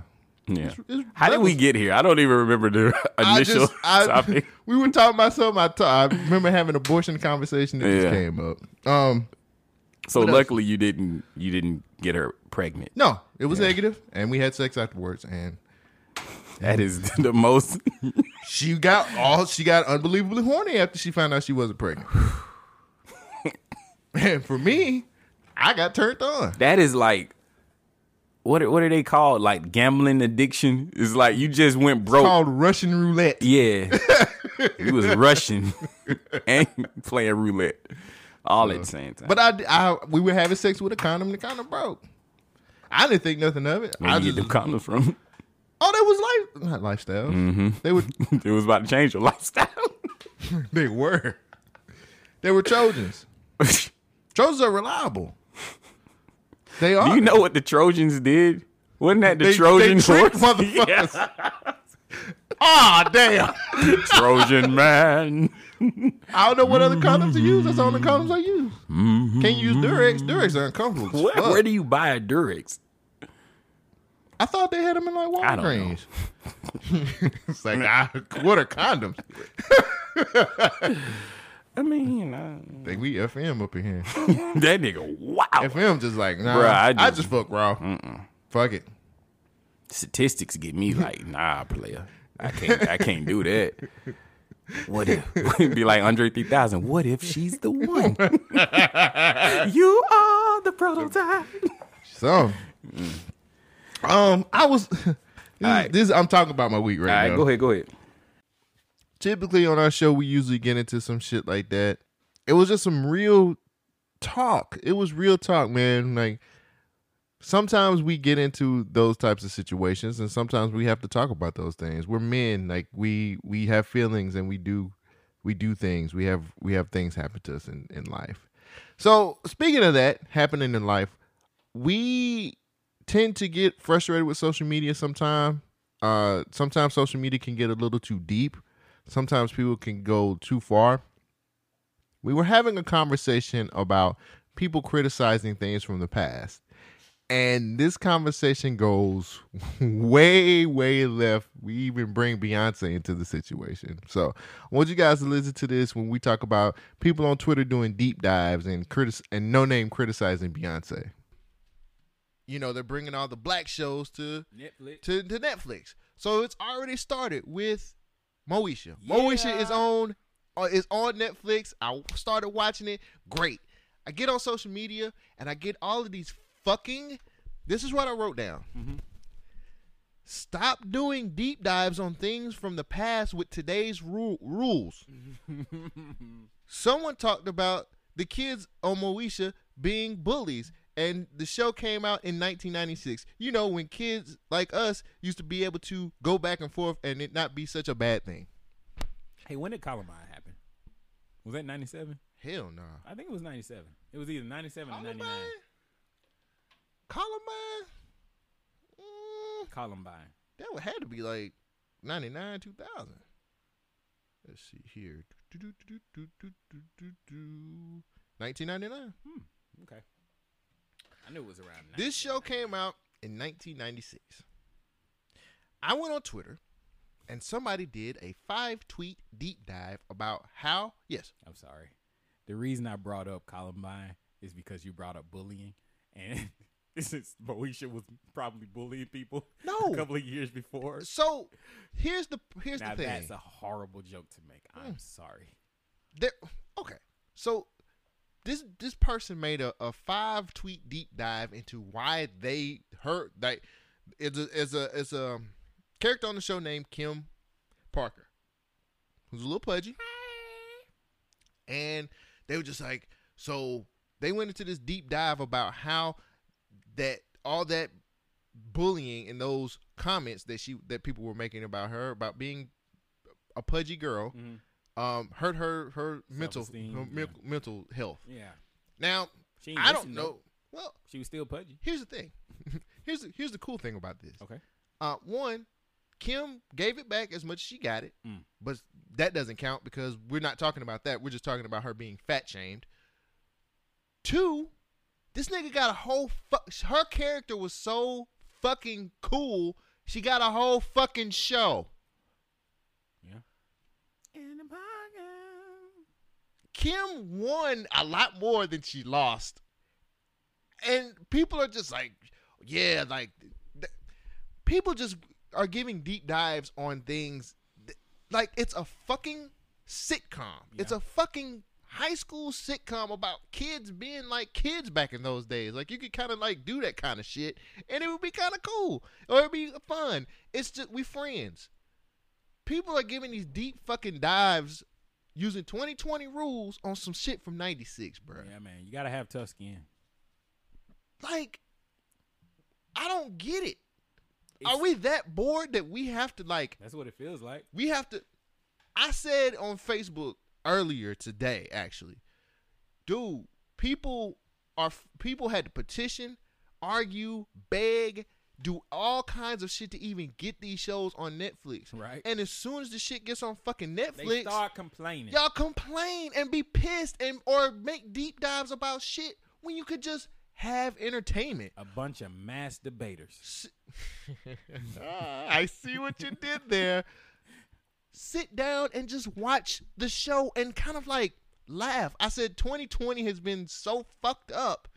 We need a little bit of excitement or a little bit of laughter. You can't even enjoy the enjoyable shit. I'm like, everybody was celebrating that. Yes, we got the black shows on Netflix. Now I'm about to talk bad about that shit. Shut the fuck up and just let it be a fucking sitcom. Like, I get it. You want to apply these rules to every fucking thing. It pisses me the fuck off because it's like, bruh, it's a fucking sitcom from 96. They don't even make shows like that anymore these times. They can't. you try to make it today, they're going to scrutinize it to hell. Look at Will and Grace. It was about a man and a woman being friends. And everybody's like, Will's got to be gay. He was. I never watched the show. Oh, he was. That was the show's premise. He was gay and she was kind of like his beard. For real? Yeah. Oh, well, damn. That changed that whole argument. But it's just like, man. How progressive was NBC? Yeah. All right. And then the same with Beyonce's Black is King. Oh, I was just about to get to that. Like. You got people criticizing No Name, of course. Bunch of No Name hoes. No Name comes out and just criticizes. Cut out the whole part. I ain't going to call her a hoe. Okay. Bunch of No Name people. Yeah. I like the other one better. I like that.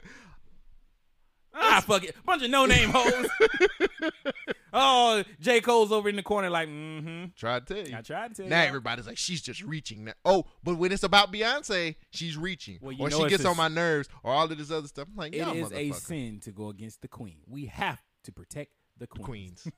Especially Queen Beyonce. Damn, that's a T-shirt. That is a T-shirt. You know what? Fuck that. Protect the hoes. Protect the hoes. Man, No, we need to protect them. No, I'm not.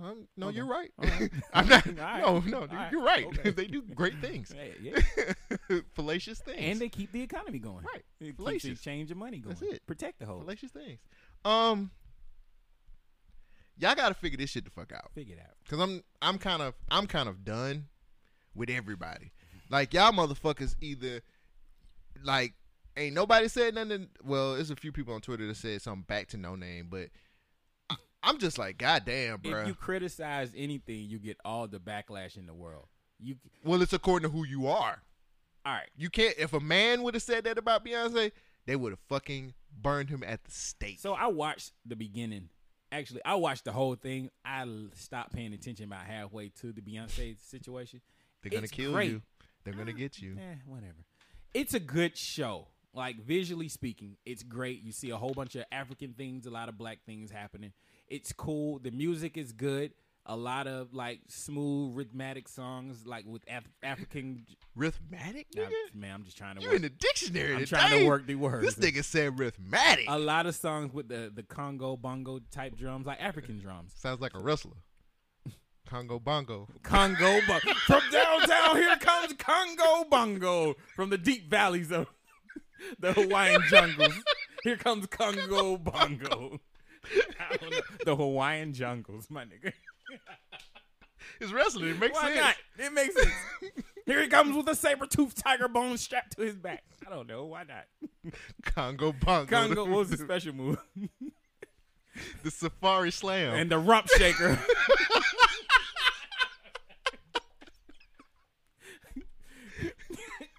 He'll never win the belt. He has to win. When he goes up against oppression by the name of racist Randy Savage. Ooh, yeah. Here you come, brother. This old coon-looking ass motherfucker. You got to control your own outrage. What is it?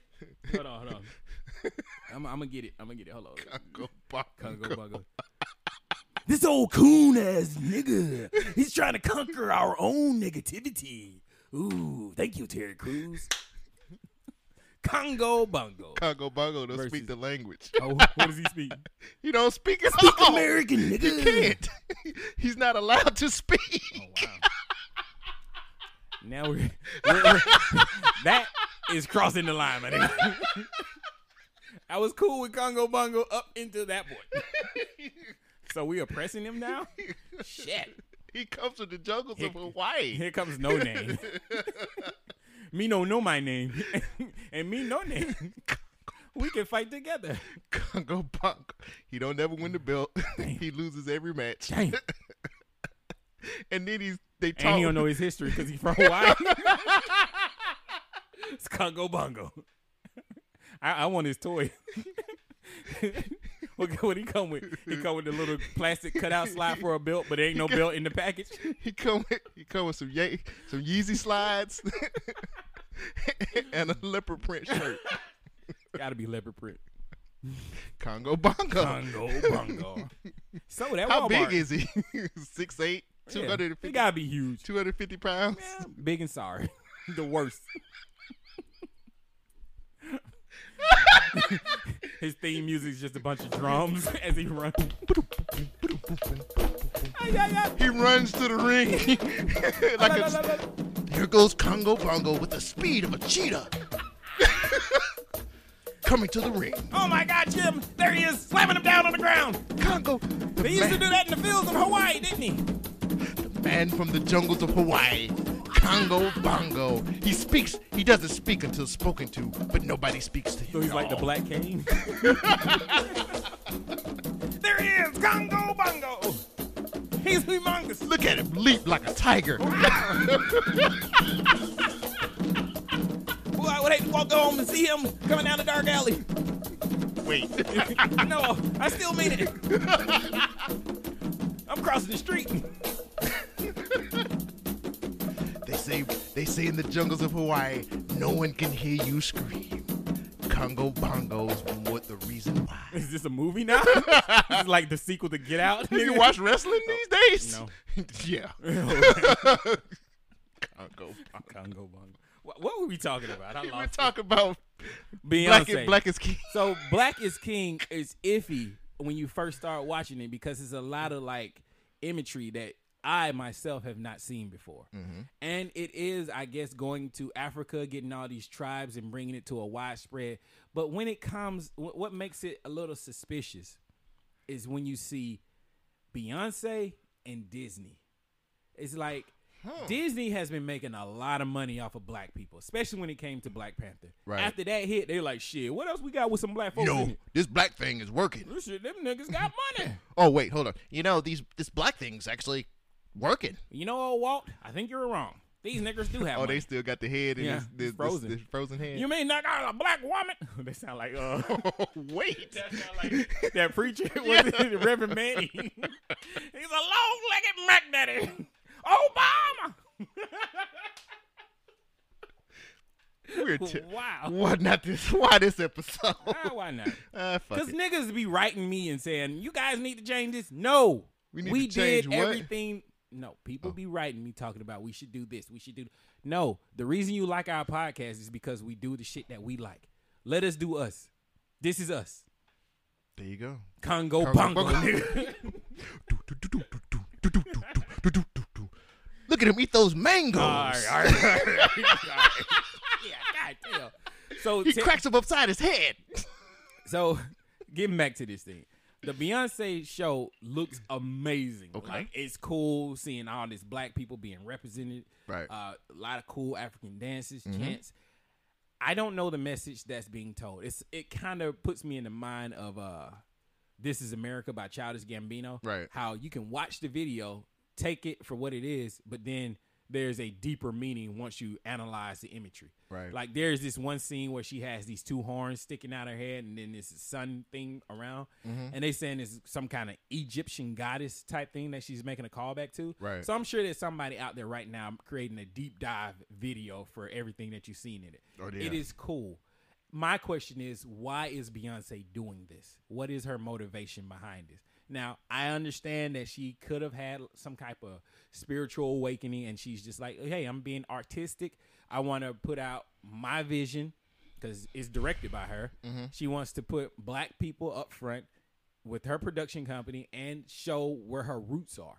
Mm-hmm. Maybe she's just, did that ancestry and trying to figure out who she is. What thing?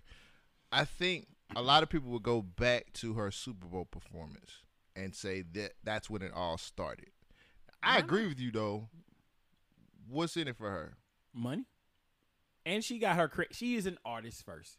Let's not take that away. Mm-hmm. Most artists are weird.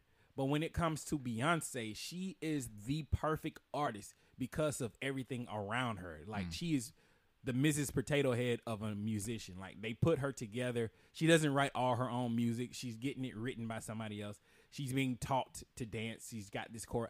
I don't know if she creates her own moves and stuff when she's dancing, but I'm guessing she has a team that helps her develop it. I would think that she does.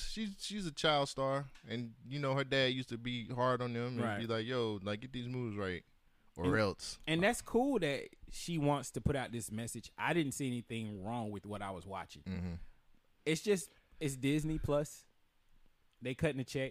She's got a show on Netflix, HBO, and now Disney Plus. So she out there getting the bag anywhere she can. Right. And I am not mad about that. it's just I don't know. I'm going to say this is my own ignorance. I don't know enough about my own heritage to criticize what I was watching. Right. I haven't watched it. Maybe I should now. It's definitely worth a watch. Well, people are writing talk pieces about it and stuff like that too. And anytime that kind of stuff happens, it kind of turns me off because it's like, I mean, I'm a dumb nigga, bro. Like I watch it for what it is. It's a bunch of imagery and it's a bunch of different things. And I don't need a talk piece to watch Black is King. Like if something doesn't like grab me because she's talking about African culture and stuff like that and make me want to believe more in my culture and my race and stuff like that, like there's something wrong with me. But I don't need talk pieces and think pieces about the shit. Like I don't know, I'll be looking at people at like face value sometimes, in which I shouldn't do that. Like I know she's an entertainer, like that's like, and to me this is her Michael Jackson moonwalker or some shit. Well, you know what I'm saying? Didn't Prince do something similar to this where he went to Africa and started exploring his like roots and whatnot? I don't recall that, but it could. Somebody told me that. It could be a possibility, but I don't recall that happening. So let's go ahead and get into what's going on with No Name. Beyonce's new Black is King project is draped in Africa. It's too much for No Name, who's subliminally jabbed at Bey, exploiting the continent for her sake in capitalism. This is her tweet. We love the African aesthetics draped in capitalism. Hope we remember that black folks on the continent whose daily lives are impacted by U.S. imperialism. If we can uplift the imagery, I hope we can uplift those who will never be able to access it. Black liberation is a global struggle. I have no idea what she's talking about. So she's saying that since we are using the culture of African people, it would be nice if the people who are actually putting out that culture was able to rise as well as the culture that we're promoting in that video with Beyonce. So she's basically calling Beyonce a culture vulture. But she's black. No Name. No, she's black. Yeah. No Name is from Chicago. You ain't from Africa, nigga. She's woke. When you woke, you have the license to justify all the bullshit that you spew. Damn. You got me there. My brother. You got me there, man. Sorry. Yep, that's how it is. That's excuse me. I'm woke, so you have to be asleep. Duh. These woke ass niggas gotta stop for real, man. Like your argument is so flimsy here. What does Beyonce have to do with it? You can't say that. No, I'm saying you gotta protect the queens at all costs. You gotta protect the queens at all costs. Fuck her now. When she's wrong. You can't when she is wrong. Protect the queens at all. What does Beyonce have to do with the capitalist imprison? She is an entertainer who is rich, so she is not allowed to do these things. So No Name's not rich? So she just a hater? Is that what it is? Let me tell you something. Hey, buddy. Hey. No Name's out here being an activist, okay? Really? Where's Beyonce being an activist at? Oh, in Africa? Huh? Employing all these white people to dance in her videos? No, that's not the same. Okay, one, that's not the same thing. That is the same. She was shooting on location. That's not the same thing, Shogun. That is exactly the same thing. What's wrong with you? You're not seeing what this queen is saying, and you're not understanding it. Yeah, I cut subtitles off. You should be ashamed of yourself. Oh, so you need subtitles to understand a woman? See, yeah, that's your when problem. She starts speaking this patriarchy. Like, shut the fuck up. Just shut the fuck up. Protect the queens at all costs. You can't do that. You can't do that. Where she's allowed an opinion. What is she the queen of? Activism. Oh, okay. Patriarchy. Well, I'm anarchy. How you doing? Anarchy. That's a fire ass name. Yeah. Oh, here comes anarchy. Coming to the ring. Sometimes on the podcast, man, we go as far as we go too far. No, we don't. We never go too far. We are out there and we speak our minds. I love that we speak our opinions about shit, and you know it's funny to me, man. Sometimes social media takes things way too serious, and on our podcast, we just take the time out to kind of see that kind of opinion, you know, give our opinion about it and kind of go forward and then make a joke about it. Congo Bongo was one of the funniest things I've ever heard on this podcast. Seriously. I love Congo Bongo. That was hilarious to me. So now it's top five time. And this is a little hard because we had a lot of different things happen in 2020. I'm not going to say this is more on the serious side, but as you guys know, we had a lot of social injustice happen this year. And we started one of our shows off talking about social injustice. We wanted to talk about what was going on. We got to a point in America where damn near every city or damn near every state in America had some type of looting or something was going, you know, something as far as like protesting was going on. And it boiled over at one point in time, and we were just in a social unrest. And you know, us being the checks and balances of social commentary, that's one thing that we most definitely have to talk about. As black men, that's something that hits us very hard. So we most definitely opened up the show with the conversation of the looting going on. So now we're in the top five. So for number five, this came from looting and shooting. Now I need y'all motherfuckers to wake the fuck up real quick. Yeah, we awake, man. I don't mean being woke. I mean... wake up and realize that there's some bullshit going on outside? Y'all gotta wake up, bruh. Shit. On both ends. This is some crazy shit. You know... Well, let me do the spiel. Go ahead. We'll begin. It's another Tuesday. This is the Government Name Podcast. We get checks and balances and social commentary. Two halves to make one whole, which is a complete asshole. The reason I was doing the intro is because I was trying to get to the point where we are the checks and balances of social commentary. There you go. That is so important, especially in times like this, where we really need to see what's going on both sides. We need a balanced report. And what's going on with the people outside and the people that are protesting, quote unquote, rioting, looting, whatever you want to call it, they're expressing themselves. We are about to experience a full show of a balanced perspective from one side of the perspective. Yeah. I must say, going into this episode, I've changed what I wanted to say at least 30 times. It's never a fun time to have this conversation. I don't want to be serious. This is a comedy podcast. It's just the shit that goes on makes us have to take it, you know, a little bit more serious. Cole shaking his head. Man, I thought about this whole week and what I would say and how this podcast might go this week. Right. And I'm really like you. I've my emotions have changed. Yeah. My words have changed. My thoughts have changed several different times. And I wrote down, the first thing I wrote down when I was putting my notes together was, with everything happening, I forgot how my week was. Oh man, my week was wonderful. I don't know how I want to do this show today, because I want us to do the normal shit, because I think that's what everybody wants us to do. But to be honest with you, we being who we are and us being as opinionated and as impassioned as we usually are on this show, I was like, you know what? Let's just talk. Yeah. That was, you know what I'm saying? Like, I got a lot of shit that's fucking with me. So I agree. We all got a lot of shit. You can feel it. You can feel like the tension is thick. The air is thick. The mood has changed. Like last week, we had a lot that went on that shifted one perspective. You know, that's the main thing that happened from my vantage point. Yeah. And it also shifted accountability. When you see people actually out here expressing themselves the way that this government says, like, hey, this is the acceptable ways for people to express themselves, still get called thugs and thieves and whatever.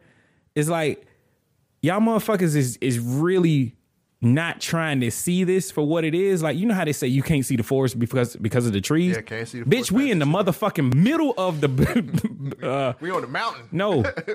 What is the jungle? No, we in the rainforest. Oh. Trees everywhere. How the fuck can you not see what's going on when this shit constantly happens week after week, day after day? You gotta miss me with that bullshit. You cannot sit here and tell me, well, okay, the guys were just doing their jobs. This wouldn't have happened if he just complied. If he just would have stopped resisting, you know what I'm saying? Like, we got two situations that is going to start or spark off a heated conversation. Can I say something real quick? Go ahead. This happened like 3 weeks. This really started about 3 weeks ago. Three? No, it started about 30 years ago. Well, maybe 40. Oh, actually 60 years ago. With the Ahmaud Arbery situation, that's really kind of... That's when we knew, like, y'all niggas ain't really trying to hear this shit. Like, y'all niggas is really just going to... Oh, say, okay. So a nigga was running and y'all caught up behind him and y'all drew weapons on him and then y'all killed him. Nobody got arrested. All right, cool. Video comes out. Then we see what happened. We like, oh, this shit is fucked up. Why these niggas ain't get arrested? Okay. Another video came out. Well, this is the reason we were chasing him because he looked suspicious. Like, ah, but the nigga didn't steal nothing. Nigga didn't do nothing wrong but exist. And y'all still killed him. There was no charges brought. So motherfuckers was on the edge. We like, hey, y'all need to do something about this. We getting tired of seeing this shit. Then we got the motherfucking Park Karen, whatever her Central Park Karen. Yeah. And then that situation happened. Then we got the other one. I mean, we got with the Bernice. Damn it, I feel bad because I don't remember the you know why you can't? Because it's so many. It happens every week. There's another one every week. The lady who they busted in her house and tried to get. I'm sorry, guys, I don't have the name. So I don't even remember this case. What happened? They busted in their house and tried to do what? The young lady who, remember? Oh, the nurse. The nurse who the house they went into had the wrong house. The guy who they was looking for was already in custody. They tried to get the boyfriend. Yeah. They got the boyfriend. The boyfriend wasn't even the motherfucker they was looking for. Yeah. He was cleared of the charges. Yeah, but they killed his girlfriend. Shot her. Dead. Just another nigga dead, huh? In her living room. Just another nigga dead. What the fuck matters? Y'all niggas don't matter. Let's talk about Central Park Karen. Man. So, it was a young lady who was in the park. Guy was bird watching. He asked her to leash her dog. I'm sorry. Have you ever went bird watching? Not my bag. I just thought that was a New York thing. So I was like, bro, we country as fuck, my nigga. Like, we ain't never bird watched. This nigga had binoculars and everything, bro. He had the whole kit. I mean, it's not a crime, but I'm just like, all right, my nigga. I was like, that's a New York thing. Bird watching. What kind of birds was he looking at? Pigeons? It's New York. They got more than, I don't know. I'm sure they do. What part of, it's Central Park, so that's Central New York. Or like. Manhattan New York shit. City, yeah. I've never been to New York before. Fuck it. It's pretty dope. Yeah. You can see some nice birds. Unless you're black and you can't see birds because of Central Park Karen. He asked her to leash her dog. She got offended by it. He's like, ma'am. How dare this Negro tell me what to do? Leash your dog. She called the cops and went into this acting job of this black man is threatening me. I'm in Central Park. Amy Cooper is her name. And she...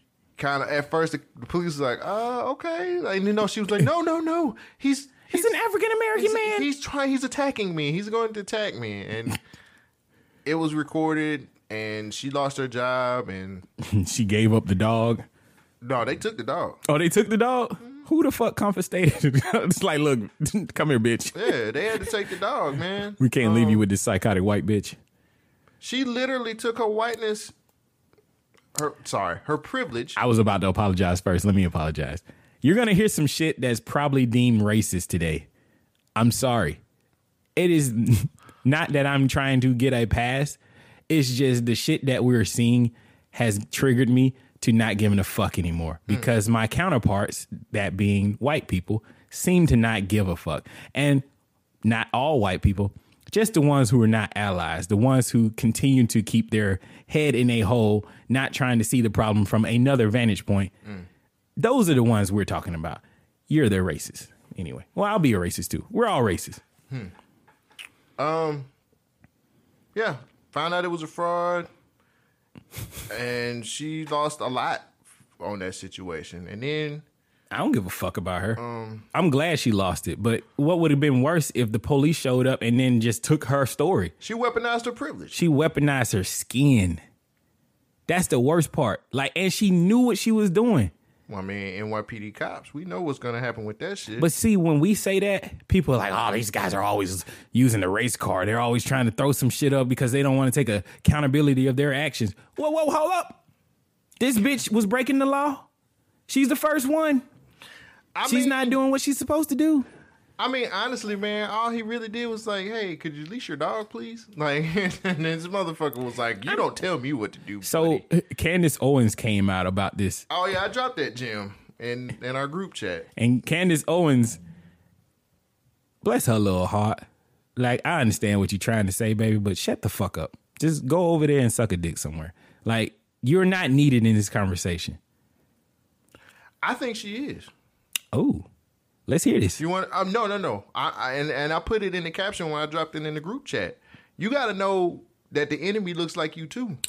Every skin folk is not your kin folk. Right. All kin folk is not your skin folk. Whatever that saying is. You got to understand that, like, she looks like your typical black woman. Nappy head and everything. Like, if she would just shut the fuck up, she would be attractive to me. Candace Owens is really trying to justify whiteness. Yeah. She's trying to justify why she tries to. In that video, she was like, I'm not trying to make this a black or white thing. It's a people thing. People need to stop videotaping each other. And then I don't know how far in the video you got. I watched about 8 minutes. She told a story about her going into a Chipotle without a mask, where a woman who was, I think, Latino or something like that, mm-hmm. asked her to put on a mask. She said, no, I'm not going to do that. We didn't have to pull cameras out. She was like, I'm going to get my manager. And she was like, you know what? Go get your manager. We're going to figure this out. And she came back and was like, just go ahead and get your order and be gone. And she was like, nothing escalated. Nobody pulled out our cameras. We had a conversation. It was a confrontation. We didn't have to call the cops. We didn't have to do these things. Now, Candace Owens also said before that the man did threaten her. She said that the guy said, well, you don't want to see what happens next if you don't release your dog. Yeah. And she said, typically when you hear something like that from a man, you know what that means. I don't either. I don't know. I mean, he had dog treats apparently. This nigga's bird watching with dog treats. He's amazing. I don't get it, man. No, you get it. These are excuses. You're talking about Candace Owens? Yes. Yeah. Like her stupidity, because I can call it that. I was being stupid. Like, I don't want to wear a mask. I don't, but I do it. Her stupidity in this situation is the reason why there was an altercation. Well, just like Central Park Karen. Shut the fuck up, bitch. Put a dog on the leash. It's not hard. It's not hard. It's the fucking law. I want to see the manager.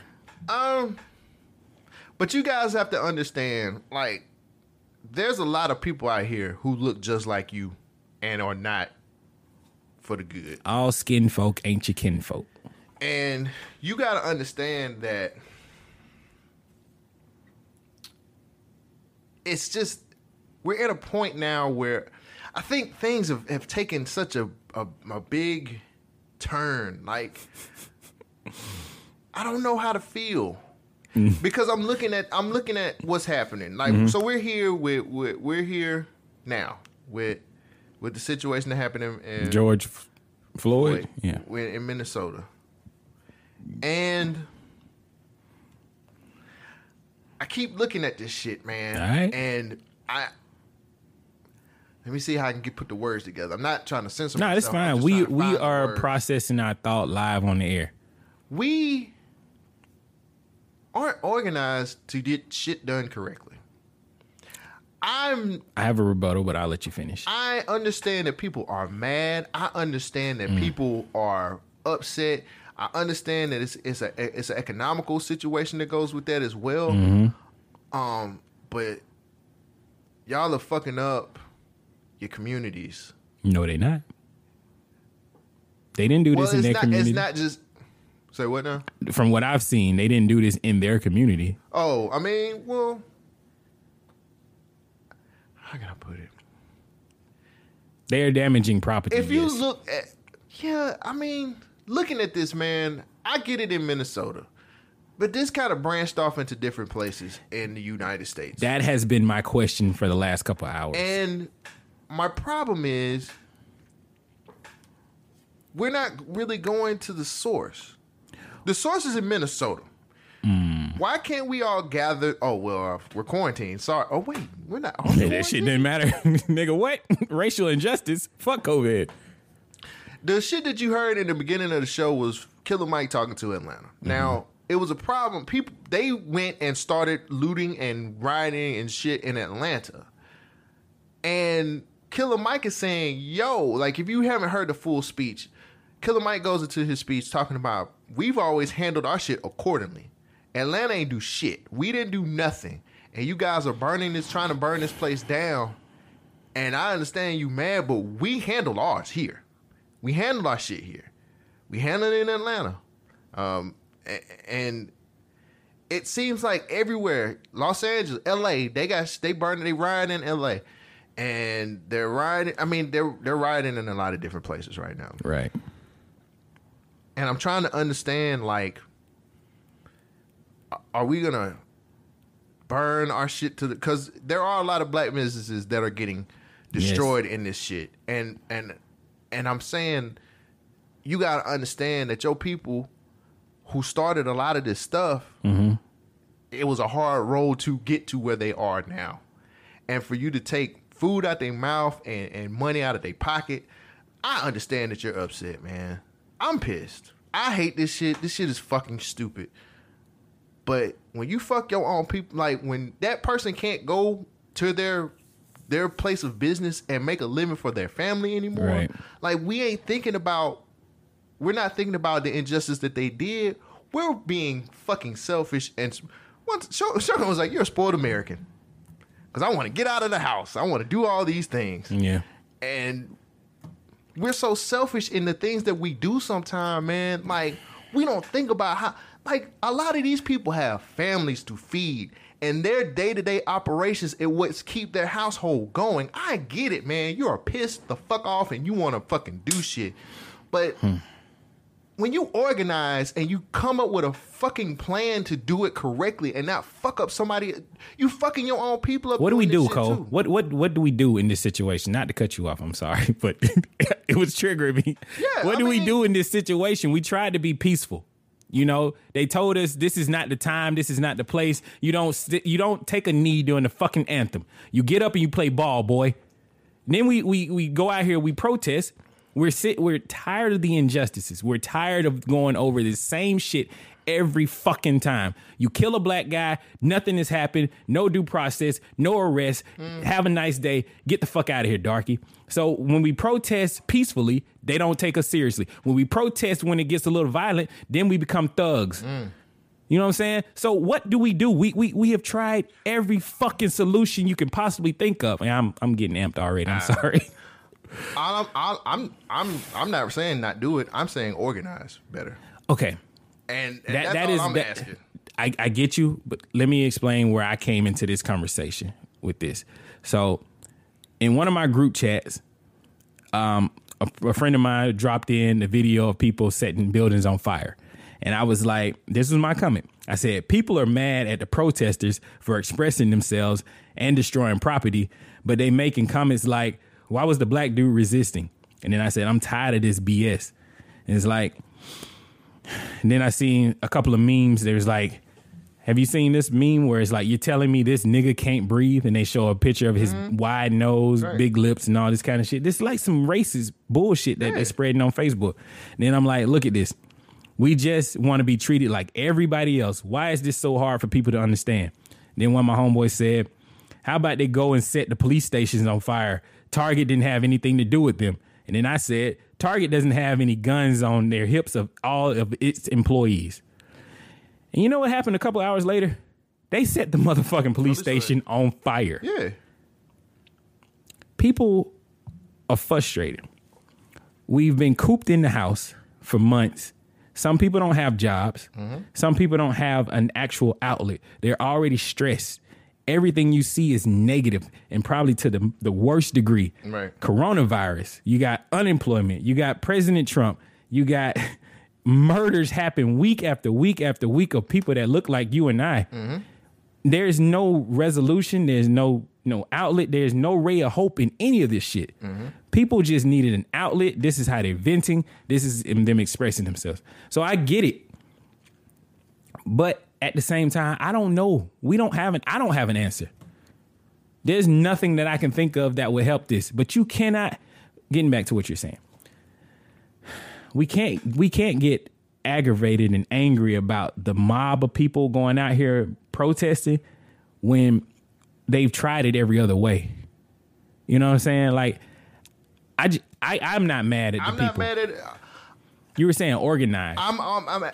So you have to understand this too, and this is a lot of shit. I've been on a lot of social media this past week, and the reason why I'm calling for organization is because, believe it or not, y'all have a lot of infiltrators, kind of going back to the Candace Owens situation of her being a black woman that looks like me and you. You got a lot of infiltrators in your fucking protest and rioting who are doing shit and making it look like... I've seen several videos online of white people or people who are darker tone that aren't black that are spraying things, and it's coming off as black people doing this shit. Well, if you're better organized, you know, and I'm not saying you can account for everybody, but I think you know an infiltrator when you see one if you're better organized doing these problems. And I'm not... Look, man, hey, all I'm saying is, if we put things together in the right way, like Killer Mike actually posted a video of how people over in I think it was Korea or China, how they organize their protests. They still get shit done.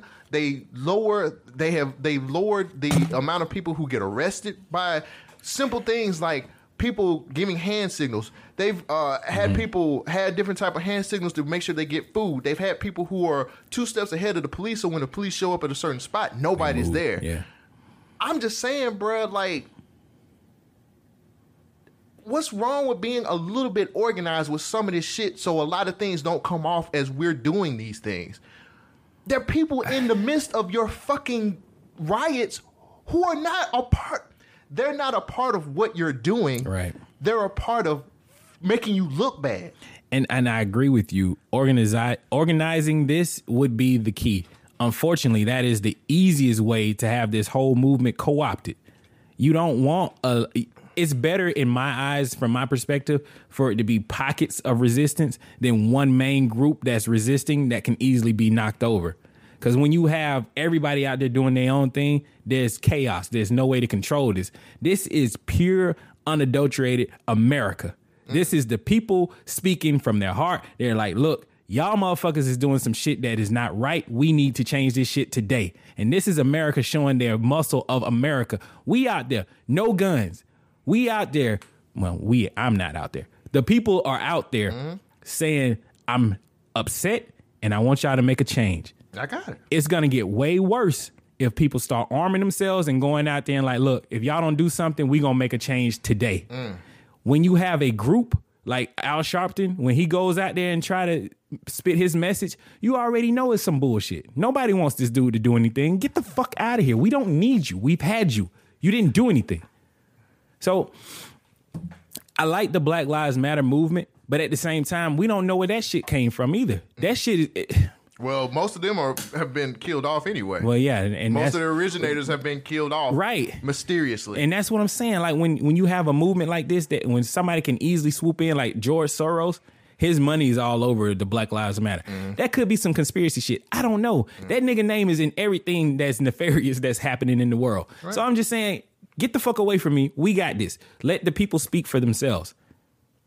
I agree with you. It needs to be organized. At this point and at this moment, a list of demands need to be read off.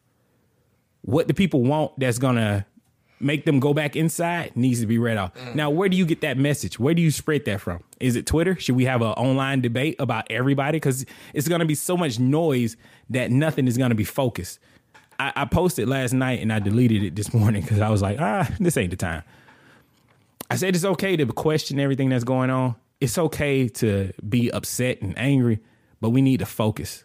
We need to have a list of demands. It is time you ask for what you want. Most people are upset about the guys not being arrested. They still ain't arrested. Well, they arrested one. At the time of the recording. Oh, he's out on $500,000 bail. I mean, he's out. That's America. He only got charged with third degree. You know, that's America. But they do that all the time. That's normal. I mean, I'm gonna probably sound really fucking heartless when I say this shit, but I'm gonna say it anyway. This has been a wash, rinse, repeat for the last 10 years, bro. Yes. Like, that's not heartless, my nigga. That's on purpose. That we have, but that's the thing. Somebody gets killed, we get mad, we tear shit the fuck up, and go back to status quo. Right. And to be completely honest with you, now here's where the crazy code comes in at. Segregation is what I want. If you ain't talking about segregating, if you ain't talking about putting together a group of people that we vote together to give those lists of demands to the people who are up in Congress, so we can get y'all asking for people to give you empathy that don't even understand us. They don't understand who we are. They steal from us. They do all of these things. We can build our own society and thrive. Now, yes, of course, I know it's going to take forever. And I know I'm probably sounding Hotep and that crazy Cole. I don't think it's Hotep. But we've been asking for years for people to give us equality who don't even understand us or respect us. All right. I disagree with you about segregation, but that's another story. The issue here, I think the main problem that we're facing is, what are we mad about? Are we mad about the injustices, like a black man being killed by a white police officer? Are we mad about abuse of power? From what I've seen, it's abuse of power. It's always the police against us. So it's an us against them mentality. Now, Let me stop you real quick, because Central Park Karen wasn't the police. I know. And she had a shit ton of power if nobody recorded But nobody died in that situation either. We know. Yeah, we know. It could have escalated real quick. That could have been a fourth motherfucker. That could have been an Emmett Till ass, you know what I'm saying? Just throwing that out. And then they would have found, this guy, he was stalking birds. Look at him. Yeah. Such a black and evil person. Yeah. He kills cats. Jesus. Don't fuck with cats. So what I'm getting to is, I think the issue here is abuse of power, because there's black police officers following the rule of the law, doing the same shit that those white guys are doing. Mm-hmm. Though we don't hear about it as often, but you see them in the riots and in the protests. They knocking out people on the street. Black dude hit a white. I seen a video the other day. A black police officer knocked out a black woman that slapped a white cop. I was so confused by this shit. Because the police, that's gang. Nigga. That's what I'm saying. This is the heart of the issue. That's gang. Nigga. That is the heart of the issue when you ask me. Now, how did we get here? How did the police become such a terrible thing that they are? There's stormtroopers in America. But they can shoot. These motherfuckers, they been training. Man, that's a bad joke. That's a horrible joke. God damn. I don't know, man. We go back to the same thing every other year. We get afraid, we get mad, then we get afraid, then we know the police are doing what they've always done. As long as I've been growing up, this is status quo for me. Yeah. Status fucking quo. I agree. In this situation, I think it's a little different because social media is actually being used. With the Central Park Karen situation, you got a little bit more perspective. Like the things that Rodney King was talking about and the things that everybody's been talking about. If you're black in this society, you're treated different. People are, they have their own biases. Mm-hmm. What we saw in live and in color was a woman rationalizing that she has the upper hand on another person in America and she can use the system in her own benefit to get this guy to leave her the fuck alone. Because she didn't want to do what was lawfully the right thing. The guy, you can ask people to put a leash on your animal. I don't know what the dog was doing. The dog didn't look vicious. The dog didn't look like it was going to hurt anything. But at the same time, hey, man, if you feel threatened, I don't like white women jogging around me. That's just me. I see a white woman in the fucking store. I go somewhere else. I'm being racist at the moment. That's me. But I'm a big nigga that... You're being smart. Exactly. I always fit the description, my nigga. Yes, he's got a hat on and it's backwards. You know what I'm saying? Look at it, he's 6'7". No, I'm not. 6'7". Please. 320 pounds. Those big old hands. Look at him. Those nigga hands. And then you show up to hook her up the next day. Nah, I ain't going in. Fuck that. Plenty of times I've been alone with a white woman. I'm like, nope, on my P's and Q's. See you later. But no, we saw a lady actually rationalize and use her race against everybody else. She was just like, you know what? Fuck this nigga. No, weaponized, my good man. Okay. She weaponized that. Please say weaponized, because that's what she did. She weaponized it. She was like, oh, you're a big black guy? Okay, I got you. I'm a white woman with a phone. Trump card. And then the black dude was like, look, I'm recording you. Do whatever you want to do. People will see this. And we saw it. And when I shared this on social media, I feel like, this is another divide in the nation of where social media shows you the ones who are your allies and your enemies. I ain't going to call them enemies, but the allies and the people who are not willing to look at it from another corner. You know who not going to help you. Exactly. And a lot of people were sitting there. I can't see how you can be divided on this. How? Because people grow up a certain way and see things the same way and never look outside of that. Man, you ain't never lied. They never look outside of that. They never think outside of that box that those blinders that they've been put on since they were fucking kids. Mm-hmm. They never look outside of that. So of course they're going to be like, I don't see the problem. Would you say that's because they're not like mixing and mingling with people? No, it's because it's been embedded in them since they were a child. How did we get that out of them? I said this a week ago. I think I said it last episode or two episodes ago. This shit is hereditary, my nigga. And some of the things that are hereditary are some of the hardest chains to break. Right. You can't break something that's been embedded in you since you was 3 years old. I think so. Let me say something else too, by the way, while I'm on this, and this is kind of like a side topic or whatever. We keep talking about this shit going down.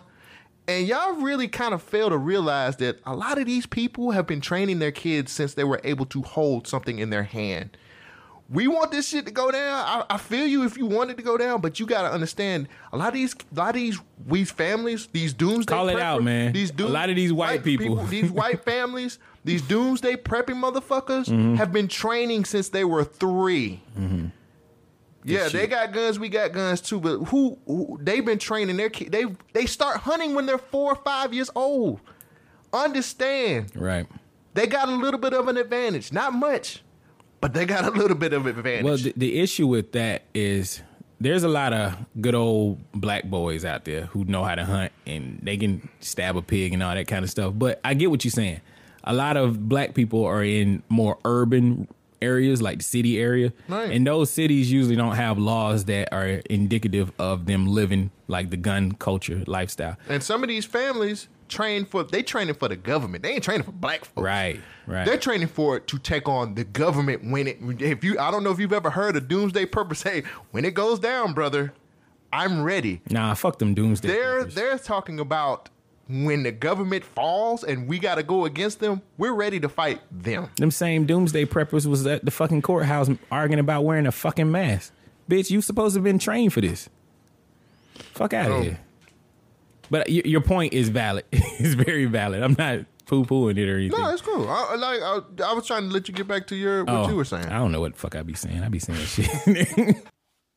Looting and shooting was a very heavy episode for us because it was in the midst of like the real looting that was going on and so much social injustice was going on. That was a good episode and was a therapeutic episode for both of us because we just let a lot of shit out. Like, we just let a lot of shit out. And that was just a piece of it. I know that was a super long clip, but that was just a piece. Like, the whole episode is like that. So just make sure you guys go back and listen to episode 217, Looting and Shooting, and kind of check out how we was feeling. So now let's go into the number 4 moment, which is toxic male talk that typically happens on this show. We can be very toxic sometimes. We can be toxic and be funny. Now, we had a little bit of a, a conversation about being mad after getting some head. I know. We're toxic, but those are some of the best moments of the show. Like, people love it when we're super toxic. If you go back and look at like our listens from like all of DSPs, like our shows that are super toxic are the ones that get the most play. So this number 4 is mad after head. Have you ever did that before? Made the decision because of somebody else? Like, if my dick got something really good, like I might make a bad decision. Have I made a decision because of somebody else? Probably, yes. Yeah. But the first thing you jumped to was that your dick got sucked and you would make a terrible decision after like, that? Nigga, you made the decision. That sounds great. Whatever you was thinking was all right. What are you talking about? Head always change your mind. It changes everything. Triple entendre, nigga. Don't ask that. What? They're not really entourages. How could you be mad after? Yes, they are. How could you be mad after head?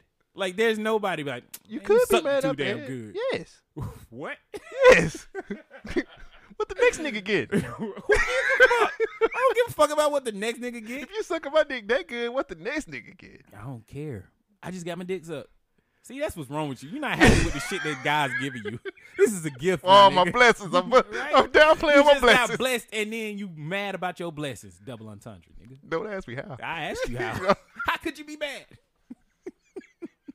Nigga just mad. Oh, my God. Look at your filthy woman. Just. Oh, no. I would never say that. Oh, okay. It's like, oh, my God. You're so filthy. High five. Low five. Oh. Cuff my balls. You need a tissue? Okay. Tissue? I use towels. Towels? Yeah, come on, man. What are you, uncivilized? You fucking Neanderthal. I'm uncivilized before the net. After the net, I'm compassionate. I want to cuddle. I want to cuddle after the net. Use the towel. At least wipe her off with a towel. Yeah, I mean, come on. Which one, the big or little towel? Like big the hand towel with the big towel? I use the big towel because sometimes it gets sloppy messy down there. You know what I mean? That hand towel. The whole, then you got that spot in the bed. You just be like, don't touch that. That hand towel, that you use the hand towel, you don't give a fuck, but you use that big towel so you know you like it. Ain't it crazy? The hand towels when you bust a nut, you be like, oh, I got to clean up. You get the hand towel, but then when she make a mess. You get that beach towel. Yeah. Come on, baby. Come on. You wrap her up like a mummy. Wow. Shit. You want some Postmates? That's the new world. Yeah, what kind of sandwich you want to order? Shit. We gonna do that shit. You want some water? Oh, no, I'm the nigga that go get the water. Yeah, I get the water too. I get up and be like, hold on. I need a minute, though. You ain't even got to ask. I just get up and get it. I do be asking. I'm like, you want some water? I know she gonna say yeah. I get up and just go get the water, nigga. Both glasses. Here you go. Wait, water in a glass? After what she just did? Yeah. All right, that's what's up. We both nasty. We are nasty. Yeah. Come on. You make that push your teeth. Yeah. I pour the water in the glass and shit like, here you go. Now I come back with a bottle of water. I want you to know I care. I want you to know you did a great job. I come back like a coach for a football team. You did a good job out there. Here's the water. And come back with a fucking a Gatorade cooler. Yeah, have a Powerade in a squeeze bottle right by the bed. All right, we need you for another quarter in just 5 minutes. Rest up. Now get in there and do it. Bitch, I'm out here like Tony the Tiger. That was great. Shit. You got overtime in you? It's overtime. For three. Shit. Sometimes you don't. I don't. I can feel my age creeping up. Shit. Fuck like, that shit. Give me a minute. Better hit the gym, nigga. Get your core right. My core good. Yeah, yeah, I'm straight. I'm good. I am okay. I just know it's creeping. Like I can feel the tiredness coming. Shit. What are we talking about? I have no idea. What else happened with your week? Man? What else, nigga? You cannot be mad after head. That was the end of the point. Yes, you can. I know. No. What is this other nigga getting? Why are you worried? Just, because first of all, who are you fucking that's sucking somebody else after you? Nigga, that goes to my next question. Okay. I seen it actually on Twitter. Somebody was saying, what is this single till I'm married life that people keep talking about? Single till I'm married? Well, people say even if they're dating, they say that, or even if they're in a relationship, they are single until they're actually married. I got into an entanglement with August. And I was like, well, what does that mean? I've heard that a couple times. Oh, really? Yeah. From who? Women. Exactly. And what did these women say?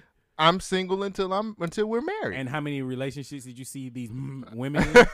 Why you put the in there? Because that's what you call them. They're women. Because I was giggling. Because that shit is stupid and funny. How do they get to get away with every fucking thing and we don't? You dumbass niggas is out here talking about, we got to protect the queens. And me and Tory Lanez are the only ones. I'm not going to do it. Damn it, Tory. I told you no. Sometimes you just nigga, it was so much cleanup on that shit this past what? Week. Everybody was mad at Drea. Clearly, these motherfuckers don't understand. This is how I really wanted to come into this episode. Yeah. I was going to be like, fuck all that. You know what episode. You know the name of the show. Getting directly into it. Y'all niggas can't understand substance and nuance in any conversation. She was joking. It was a fucking joke. You can't do that in 2020, man. Okay, really? You can't. Why? Because apparently she thinks that being in an abusive and toxic relationship is the way to go. So, and she had to apologize for what she said. Let's analyze what the fuck you just said. This woman just said she wants somebody to love her so much that he wants to pull a gun out and attempt murder on her life to prove that he loves her that much. That's what you think she really was saying. Who, me? No, the people who got upset about her making a joke. People actually take shit to heart now. Y'all need to take the dick out your ass and put it in your mouth and just shut the fuck up. Well, actually, that was going to work if I said shut the fuck up. But it's just to the point, just stop. Stop it. You're looking for shit to get outraged about. Like, shout out to Sid from Let's Not Go There. She posted on Twitter about Drea.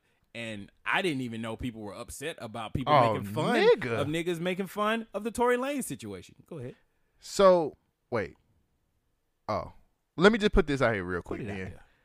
I think people got outraged when Meg Thee Stallion actually said, like, bitch, that shit ain't funny. Nigga, shoot me and you making jokes. Like, that's not Bitch, you got shot in the foot. like, that shit is funny. She was like, this is my life. Like, so. Your life is comical at this point. So people, when people seen that tweet, Then the temperature really started rising. Oh, read the room. But read the room. You want to know what's funny? It's not time to make jokes of these.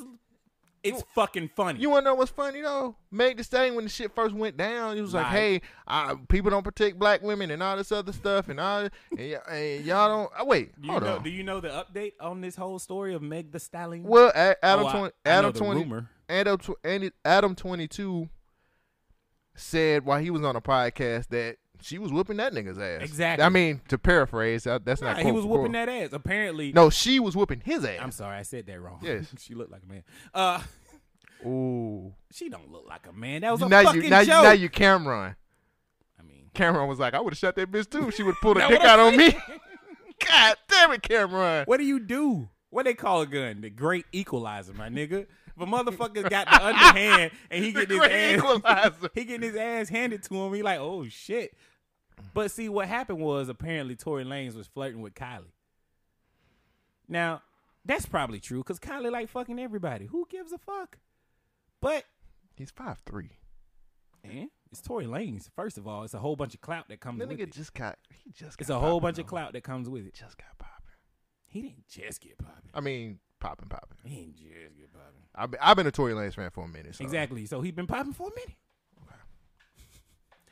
You got me there. Well, how did we just go three times of us both saying popping and neither one of us made the joke? You do the.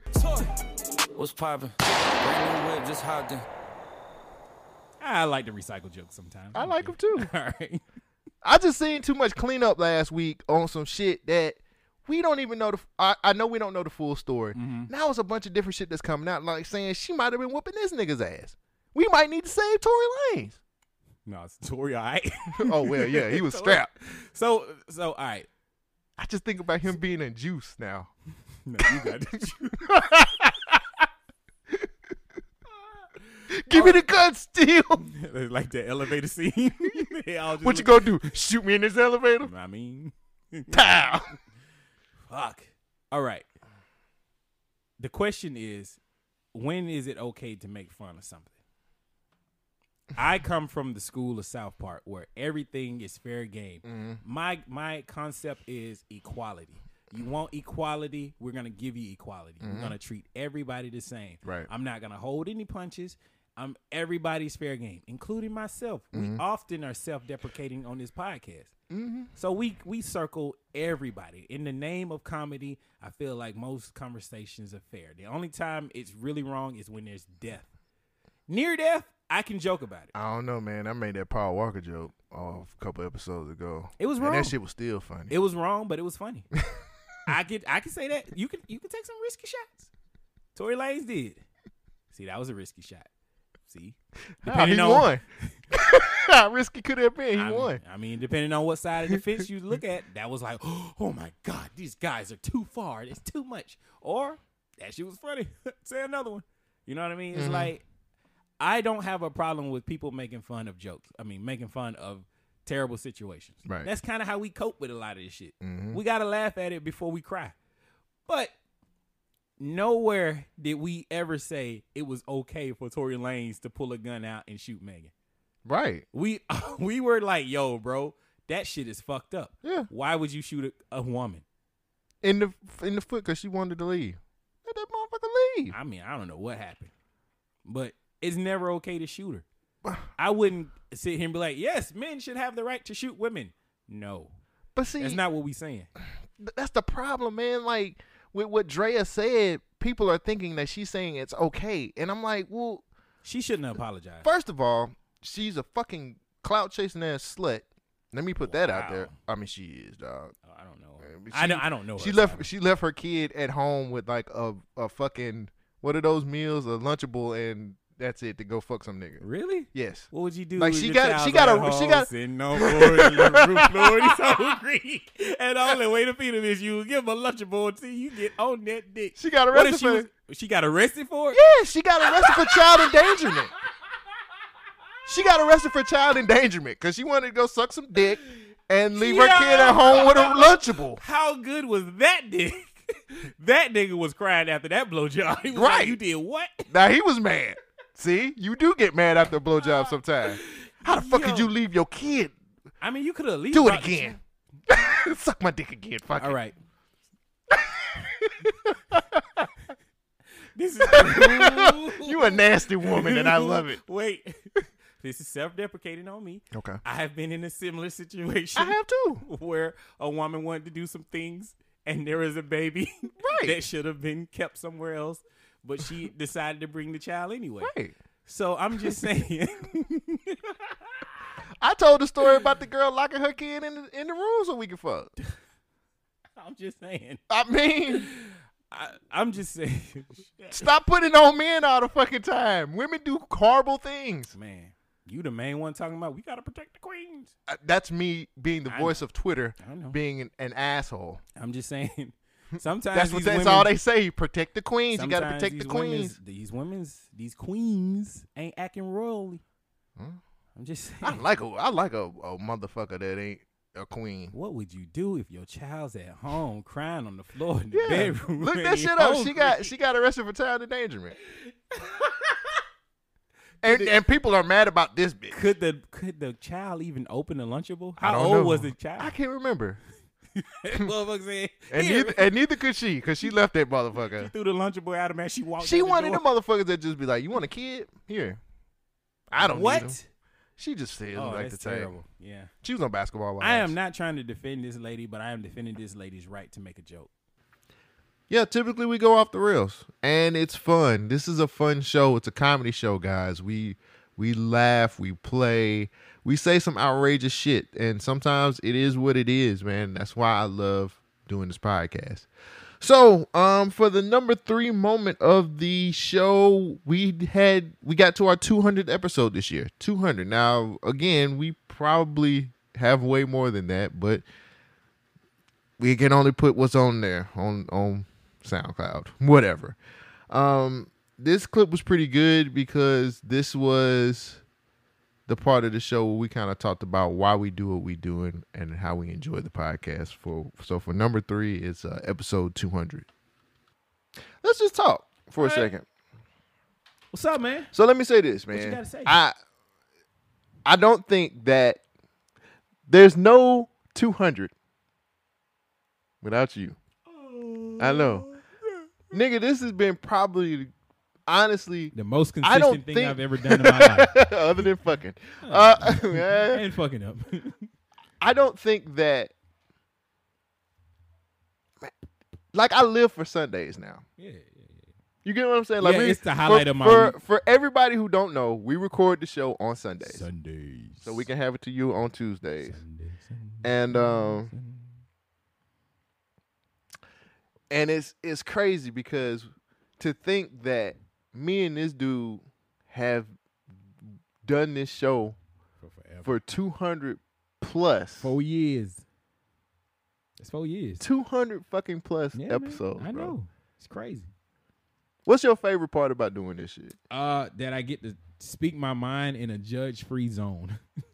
A judgment-free zone. Mm-hmm. That you guys, the listeners, actually give me time to explain where I'm coming from and maybe hear me out before they flame me with all these comments and whatnot. Like, for the most part, people will disagree with me, but then they'll be like, all right, I see where you're coming from. Mm-hmm. Like, I don't think they just think I talk out my ass, because I do. I do talk a lot of bullshit, but I try to make this shit entertaining, but I ask real questions. That I really, my goal with this podcast is to help people process information. Mm-hmm. Like, we get a lot of bullshit, especially coming from the media, coming from the news. Like, they're not telling us the full truth. I'm not saying everything is conspiracies, but at the same time, it's slanted to a different side and whatnot. Mm-hmm. I feel like I ask a lot of legit questions that get people, you know, when they hear a story, they're like, well, how did that happen? Right. What? How did they get to this situation? Yeah. And then, you know, we just have fun. So what about you? What do you think? About what, the show, or just like, shit, man. When I think, one, B. Lodge was like, y'all better not start crying, or I'm unsubscribing. I ain't gonna cry, nigga. Fuck you. Cry the man, cry on the inside. When I think about this show, I think about the fucking shit we both done been through at the same time. Yeah. Like, we both was at a point where we was like with somebody and got broke up with. And we both went through a point where we broke up. Why would they leave guys like us? Fuck. Wow. It's a whopper. That's why. Yowza. I'm tired of walking cricket.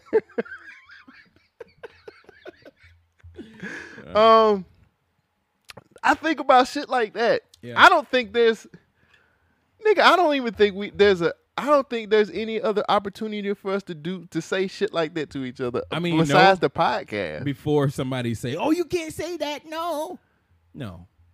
I let you get your shit off, and you let me get my shit off. Right. Whether it be right or wrong or crazy. One thing I am amazed by is how thorough we do. Not really thorough, but we haven't really told any fake stories on this podcast. Like, nigga, we ahead of the curve, my nigga. A lot of the stories that we talk about are legit stories. Like, I haven't found... when I go back and try to research some of this shit, I'll be like, yeah, that was a real legit story. That was a legit story. Yeah. Gold tickets. Like, gold tickets. I was just thinking that. Like, that's the greatest story ever told. Nah. Greatest story was Malachi Love Robinson. Oh, yes. Malachi Love Robinson. Malachi, nigga. That told me that I could be anything I wanted to be. Fuck what the law say. Right. I can just reach my dreams if I just open up a building and just open it. And just walk around with a coat on. With a coat on, my nigga. Shit. I look the part. That's great. Another part of this podcast that really trips me out, honestly, is some of the shit that we talk about on here about people we come across and we meet. Oh, yeah. Typically, it's relationship. The Bay News segment, that was always fun. It's crazy how mad people get when you don't mention their name, but they know. It's like, you talking about me and everybody else knows. I'm like, no, bruh, motherfucker, don't nobody know but just you. I had a whole 6 Bay. You don't think that? Yeah, that shit got back to her. She figured it out. That shit was bad. It was over by then. Yeah. Hey, man, but see, that's the thing too. Out of 10, you was a 6. You want to know what's crazy? The stuff I don't. Well, I ain't really had no exciting ass social life with women. How was like your dates? You ain't tell us about your recent dates. Oh, too. What y'all do? Let me tell you what I did. Yeah, what you do? I watched Bad Boys a second time. Oh, that's why you posted that shit. Oh, they're talking about. Oh, I know I'm a thot because I done seen this movie 3-4 times. Wait, I didn't post that. Oh yeah, you did. It was on Twitter. I didn't post it. Somebody I retweeted it. Oh, okay. Then there you go. Jesus Same Christ. Shit, but I mean, we really just went to the movie because it was late. And I still ain't seen that movie. Episode 200 was one of those episodes where we just had fun. We let our hair down. We just talked about everything. We did a live stream on Facebook, which was amazing. We just had a great time. It was a good time. It was very good times. So we're down to the last two. And for number 2, I could not do this top 10 without this moment. And I think it's still one of the funniest moments that we had on the podcast. If you guys remember, there was a leaked song from Smokey Robinson called Gangbanging. And we actually do a deep dive. So for our number 2, moment of the show for 2020, it's Cole Jackson and Shogun talking about gangbanging. Then you had to go, no, my son. Your son did what? Smoking my son. My son, man, I lost him, man. I lost him to these gangs, man. What was he doing? Man, he was doing that coke. He was doing that coke. He was doing that dope. He was drinking that wine. He was gangbanging, Smokey. Gangbanging. You got to do something for the kids, man. You got to do something for the community, Smokey. I got you. I can't do this no more, man. You know what happened? Wait, here's the line that got him. You know, people look up to you. You a legend. You right. They do. They do. I will do this. Smokey, you a legend. Let me get my pen. If anybody needs to, Stevie Wonder ain't doing this shit. You're right. Think about David Ruffin. See what happened to him. Think about what happened to old Dave, man. Yeah. You know Dave. Yeah, I do. I remember him. He was a good brother. Gang banging. You gotta do this for the kids, Smokey. Look at this shit. Turns out you'd quit if you could, and that would be good. But homie won't let you. That nigga said, "Homie won't let you." You quit if you could. Then there's somebody in the background. Somebody wrote this song for him. Yes. Homie is in this, and you really think Smokey Robinson knows anything about games? First of all, in 2004. First of all, who's like, I'm gonna throw a homie in there, if that'll help him get hit with the kids. Did you not see the gangsters that's in the video? They're 40 plus years old. Them niggas they doing that wine, doing that coke. What gangsters do you know are drinking wine?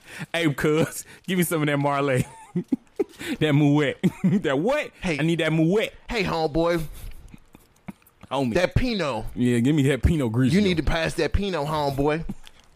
I got some Hennessy. Nah, nigga, I'm on that red wine. That's your problem, dog. You don't think millionaire status. I'm on that Pinot right now. You think the Crips can drink red wine? If it's a secret.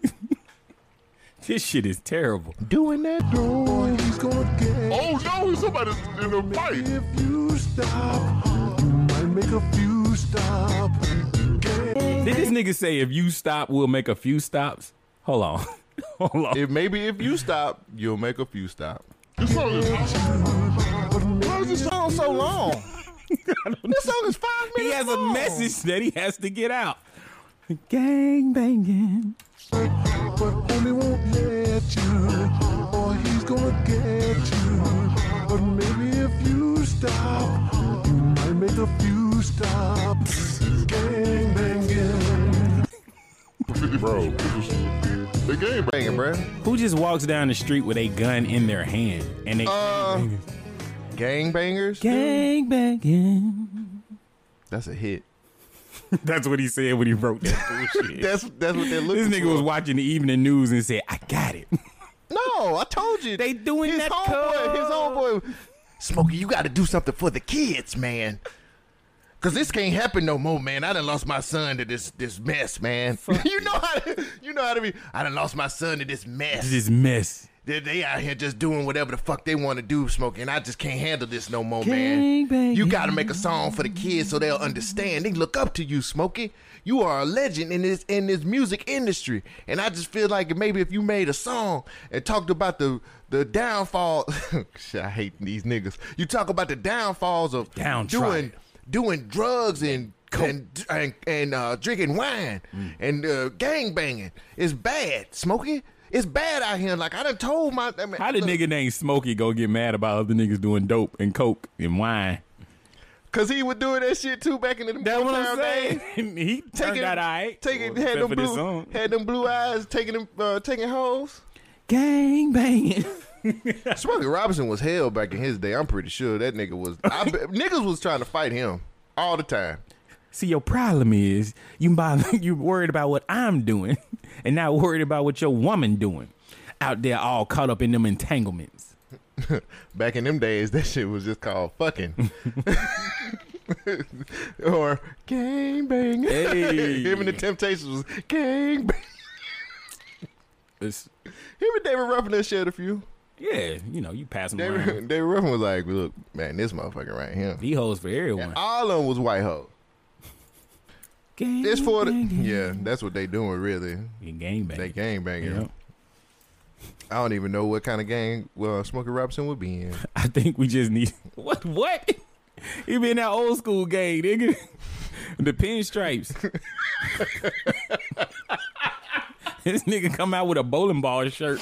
And some he gonna take a straight razor. Yeah, yeah. What you doing around here, sucker? I'm gonna have to cut you. I'm gonna have to cut you down.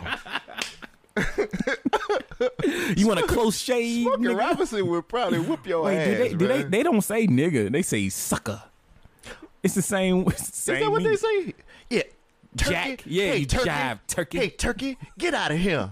I'm going to curve you like a Thanksgiving turkey. Get out of here. I'm going to slice you up. I need a leg for this bird. How many temptations you think he fought? All of them. He was drinking that wine. Smokey Robinson was taking their women and fighting them. Like, Smokey Robinson was fucking they girls. Yeah, y'all don't want to talk about that shit. We need the real doc for Smokey. Hell yeah. First of all, that nigga named Smokey. I have never heard of a positive person named Smokey. With blue eyes. Yeah. Yeah, he was in there fucking. He was fucking everybody back in them days. God damn. But I mean, I'm glad to see things ain't changed because you can do whatever. So what happened, Jada? You can just do whatever you want to do these days. Man, it's cool. Whew, it's so cool. It's just whatever, man. Who would have thought we would have been having a conversation about Smokey Robinson and him coming out with this gangbanging video and him not being dead? We lost a lot of soldiers in 2020, and thank goodness we still got Smokey Robinson, and thank goodness that we still have the song Gangbanging. Taught me a thing or two, huh? So, y'all probably just thinking, like, what would be the number one moment of the show? We had a episode that was, the numbers were very high, and I don't know if it's because of certain words, keywords, or what, but we had an episode called The Mandela Effect, which was the highest played show of the year. Never really understood why. I listened to the show, and it's this one moment on the show, and it's probably one of the most toxic episodes we've done in a long time. It is toxic as fuck. If you want to go listen to it, check us out on Spotify or any DSP. It's episode 204, Mandela Effect. But it was one moment in particular that I, to this day, every time I hear it, it makes me laugh as hard as it makes me laugh. So, number one moment in Government Name in 2020 is from The Mandela Effect when we talk about Halle Berry and how she got her Oscar. Actually, that's a good one. I'm like telling you. Yeah, I roll with it. You seen Breaking Bad? Lawyers can get anything done. No, they can't. Sal, Better Call Sal, he was like, look, do this. He almost died every episode, my nigga. I'm pretty sure Alex Shinnar almost died every day, too. True. But lawyers can't get anything done. R. Kelly is still in jail. And fucking, what's this? But Harvey Weinstein. But Jesse Smollett is not. Harvey Weinstein just got convicted. We seen that one coming a mile away. No, the ladies saw that shit coming. They was like, oh, shit. Here we go. How bad do I want an Oscar? We got to talk about this. Like, honestly, people. How bad do I want an Oscar? Honestly, people, look. You know ladies. I want an Oscar. If you look at Harvey Weinstein, there is no way anybody in their sound mind would touch that dude. Nah. I would see somebody giving him some pussy. Who? The woman who won an Oscar. I want this Oscar. Like, I feel like you're going to think I'm bad when I say this. No, I'm right. I think Halle Berry fucked. Just was like, fuck it. Wait.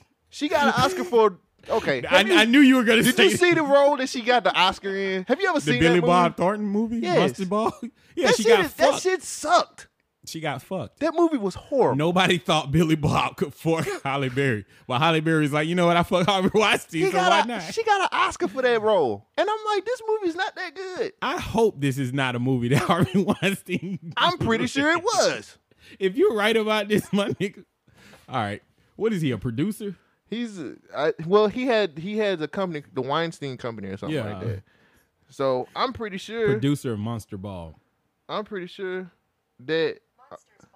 That was a Lee Daniels movie? No, that wasn't. Get out of here. Bro, this is Lee Daniels. No. Director, let's see. Mark Foster is the director. Produced by Lee Daniels. He's one of the producers. Milo Attica. What? I'm going through the list. Let's see. Michael Burns, Mark Eumann. Harvey Weinstein. Yeah, Lee Daniels produced this movie. I don't see Harvey Weinstein. Oh. That would have been so dope if that shit. Harvey Weinstein, Marster Bar, H-A-R-V. Nah. I thought it might have went through his company or something like that. That would have been so dope. But I was like, I feel like Halle Berry would have been like, he ain't too bad. I used to get my ass whooped back in the day, so I might as well go ahead and fuck him. Nah, I'll fuck him. Oscar, here I come. And the Oscar goes to Halle Berry.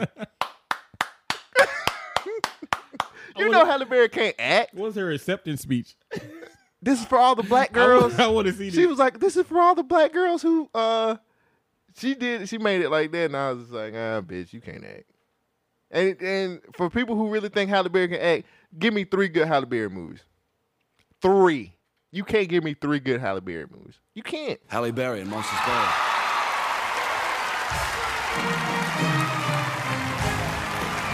This is the first Oscar for Halle Berry. She cried.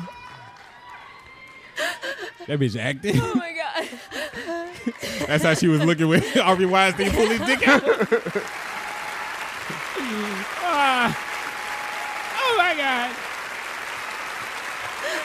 Looking at this shit today, this is sad. I'm sorry. She beat them out. This moment, so much bigger than me. This moment is for Dorothy Dandridge, Lena Horne, Diane Carroll. See, now I feel bad. I don't. She played Dorothy Dandridge and didn't even get nominated. And that was a way better movie than Monster Ball. Was that before she fucked Harvey Weinstein? Probably so. Sentence for every nameless, faceless woman of color that now has a chance because his door tonight has been opened. Bro, I remember this. This was in 2002. Wow. This might be Hollywood's been white and racist for a while. She got that ugly cry going on. This might be a Mandela effect. Ooh, Dame Judi Dench. Look at her. I'm so honored. And I thank the Academy for choosing me to be the vessel. Here's my thing. Here's Sidi Poitier. Pimping. He's holding his Oscar. He's like, bitch, I've been had one of these. He's been with me for 12 long years, and you fought every fight. And you've loved me when I've been up, but more importantly, you've loved me when I've been down. Probably her manager. Manager, a friend. Not Eric Benét. Never go Eric Benét. I want to thank my mom who's giving me the strength. Here's my problem with this. Every single day. That's her mom? Yeah, she's mixed. You know that? I did not know. Halle Berry been mixed. I don't know shit about Halle Berry. I don't know a lot of shit that I should probably know. Yeah, she's been mixed. She's mixed up. Here's my thing. Why she ain't won an Oscar since that? Because she can't act. Thank you. And she's old. Well, it's that's older. Really, that's look, all of them actresses that she was going up against, they older. No, wait. Let me make my point. She's older now. She's past the prime now. Harvey Weinstein wants to fuck her. So, you know, she got to do some Mandela shit to get that old thing back. All I'm saying is, give me 3 good Halle Berry movies, and then you can. Then I'll Swordfish. No, Monsters Ball. She did not hardly act in Swordfish. It's a good movie though. Stop. Let me rephrase this. Give me 3 Halle Berry movies where she was the lead actress that were good. Halle Berry movies. And I will change. No, I won't change my. I'm not. She can't act. John Wick. She wasn't the lead. Oh yeah, you did say lead. Lead actress. She wasn't the lead in that. And you could have put anybody. You could have put Michelle Rodriguez. She did the same movie. Like Kidnap and The Call. Isn't that the same movie? I think so. Yeah, she is like the black Michelle Rodriguez. No, I'm saying you could have put Michelle Rodriguez in that role of John Wick and it still would have been good. Gothica? Was that a good movie? Man, get the fuck out of here. I didn't know. I don't remember. Fuck out of here with Perfect Stranger? Shit. Fuck out of here with this shit. These are not Oscar nominated movies. Yeah, you're right. But who gives a fuck about that? Wait, she was in a movie called Jungle Fever? Yeah, that's a Spike Lee movie. She played a crackhead. That's before fucking Harvey Weinstein. See what happened when you fuck Harvey Weinstein? Why are they attacking Harvey Weinstein? I mean, if I go from starring in BAPS to now the Oscar, look at that shit. Kiss my ass. People trip me out. Yeah, she was the Dorothy Dandridge. And that's one of her best movies. She actually did a great job in that. But it was an HBO movie, so I guess they couldn't put it up for an Oscar back in those days. Yeah, she don't really have a lot of movies. Right. But everybody's like, Halle Berry. I'm like, no, nigga, she can't act. She looked good. That was it. But she can't act. And Harvey Weinstein was like, you know what? You look really good. Why don't you shimmy yourself on over here and suck this cock, baby. The fact that you said shimmy. That's something he would say. Shimmy is funny as fuck. Harvey Weinstein. I can see Harley Berry. Come over here. Shimmy your ass on over here, baby. Suck this cock, baby. I've had a good week. You're going to the moon. I've had a good week. I had a good week too, man. The weather's changing. So it's in the 60s right now. Yeah, bro. I washed my car when I woke up after I did my little workout thing. There you go. So I was like, man. Well, I know for some people that's like, yo, like I wouldn't have picked that as number one, but you're not putting the show together. I am. I'm putting these clips together. It is way harder than you think it is. And I've said, you know what? What made me laugh the hardest was that. Now, I understand that 2020 had a lot of COVID news and it had a lot of presidential debates and stuff like that, man. But to be completely honest with you, I am so tired of the heaviness of politics and COVID and all of this. 2020 has been a heavy year. And for me, moments that come from our podcast are funny moments. So if you have a problem with what the top 10 was, why don't you put a top 10 together and send it to me?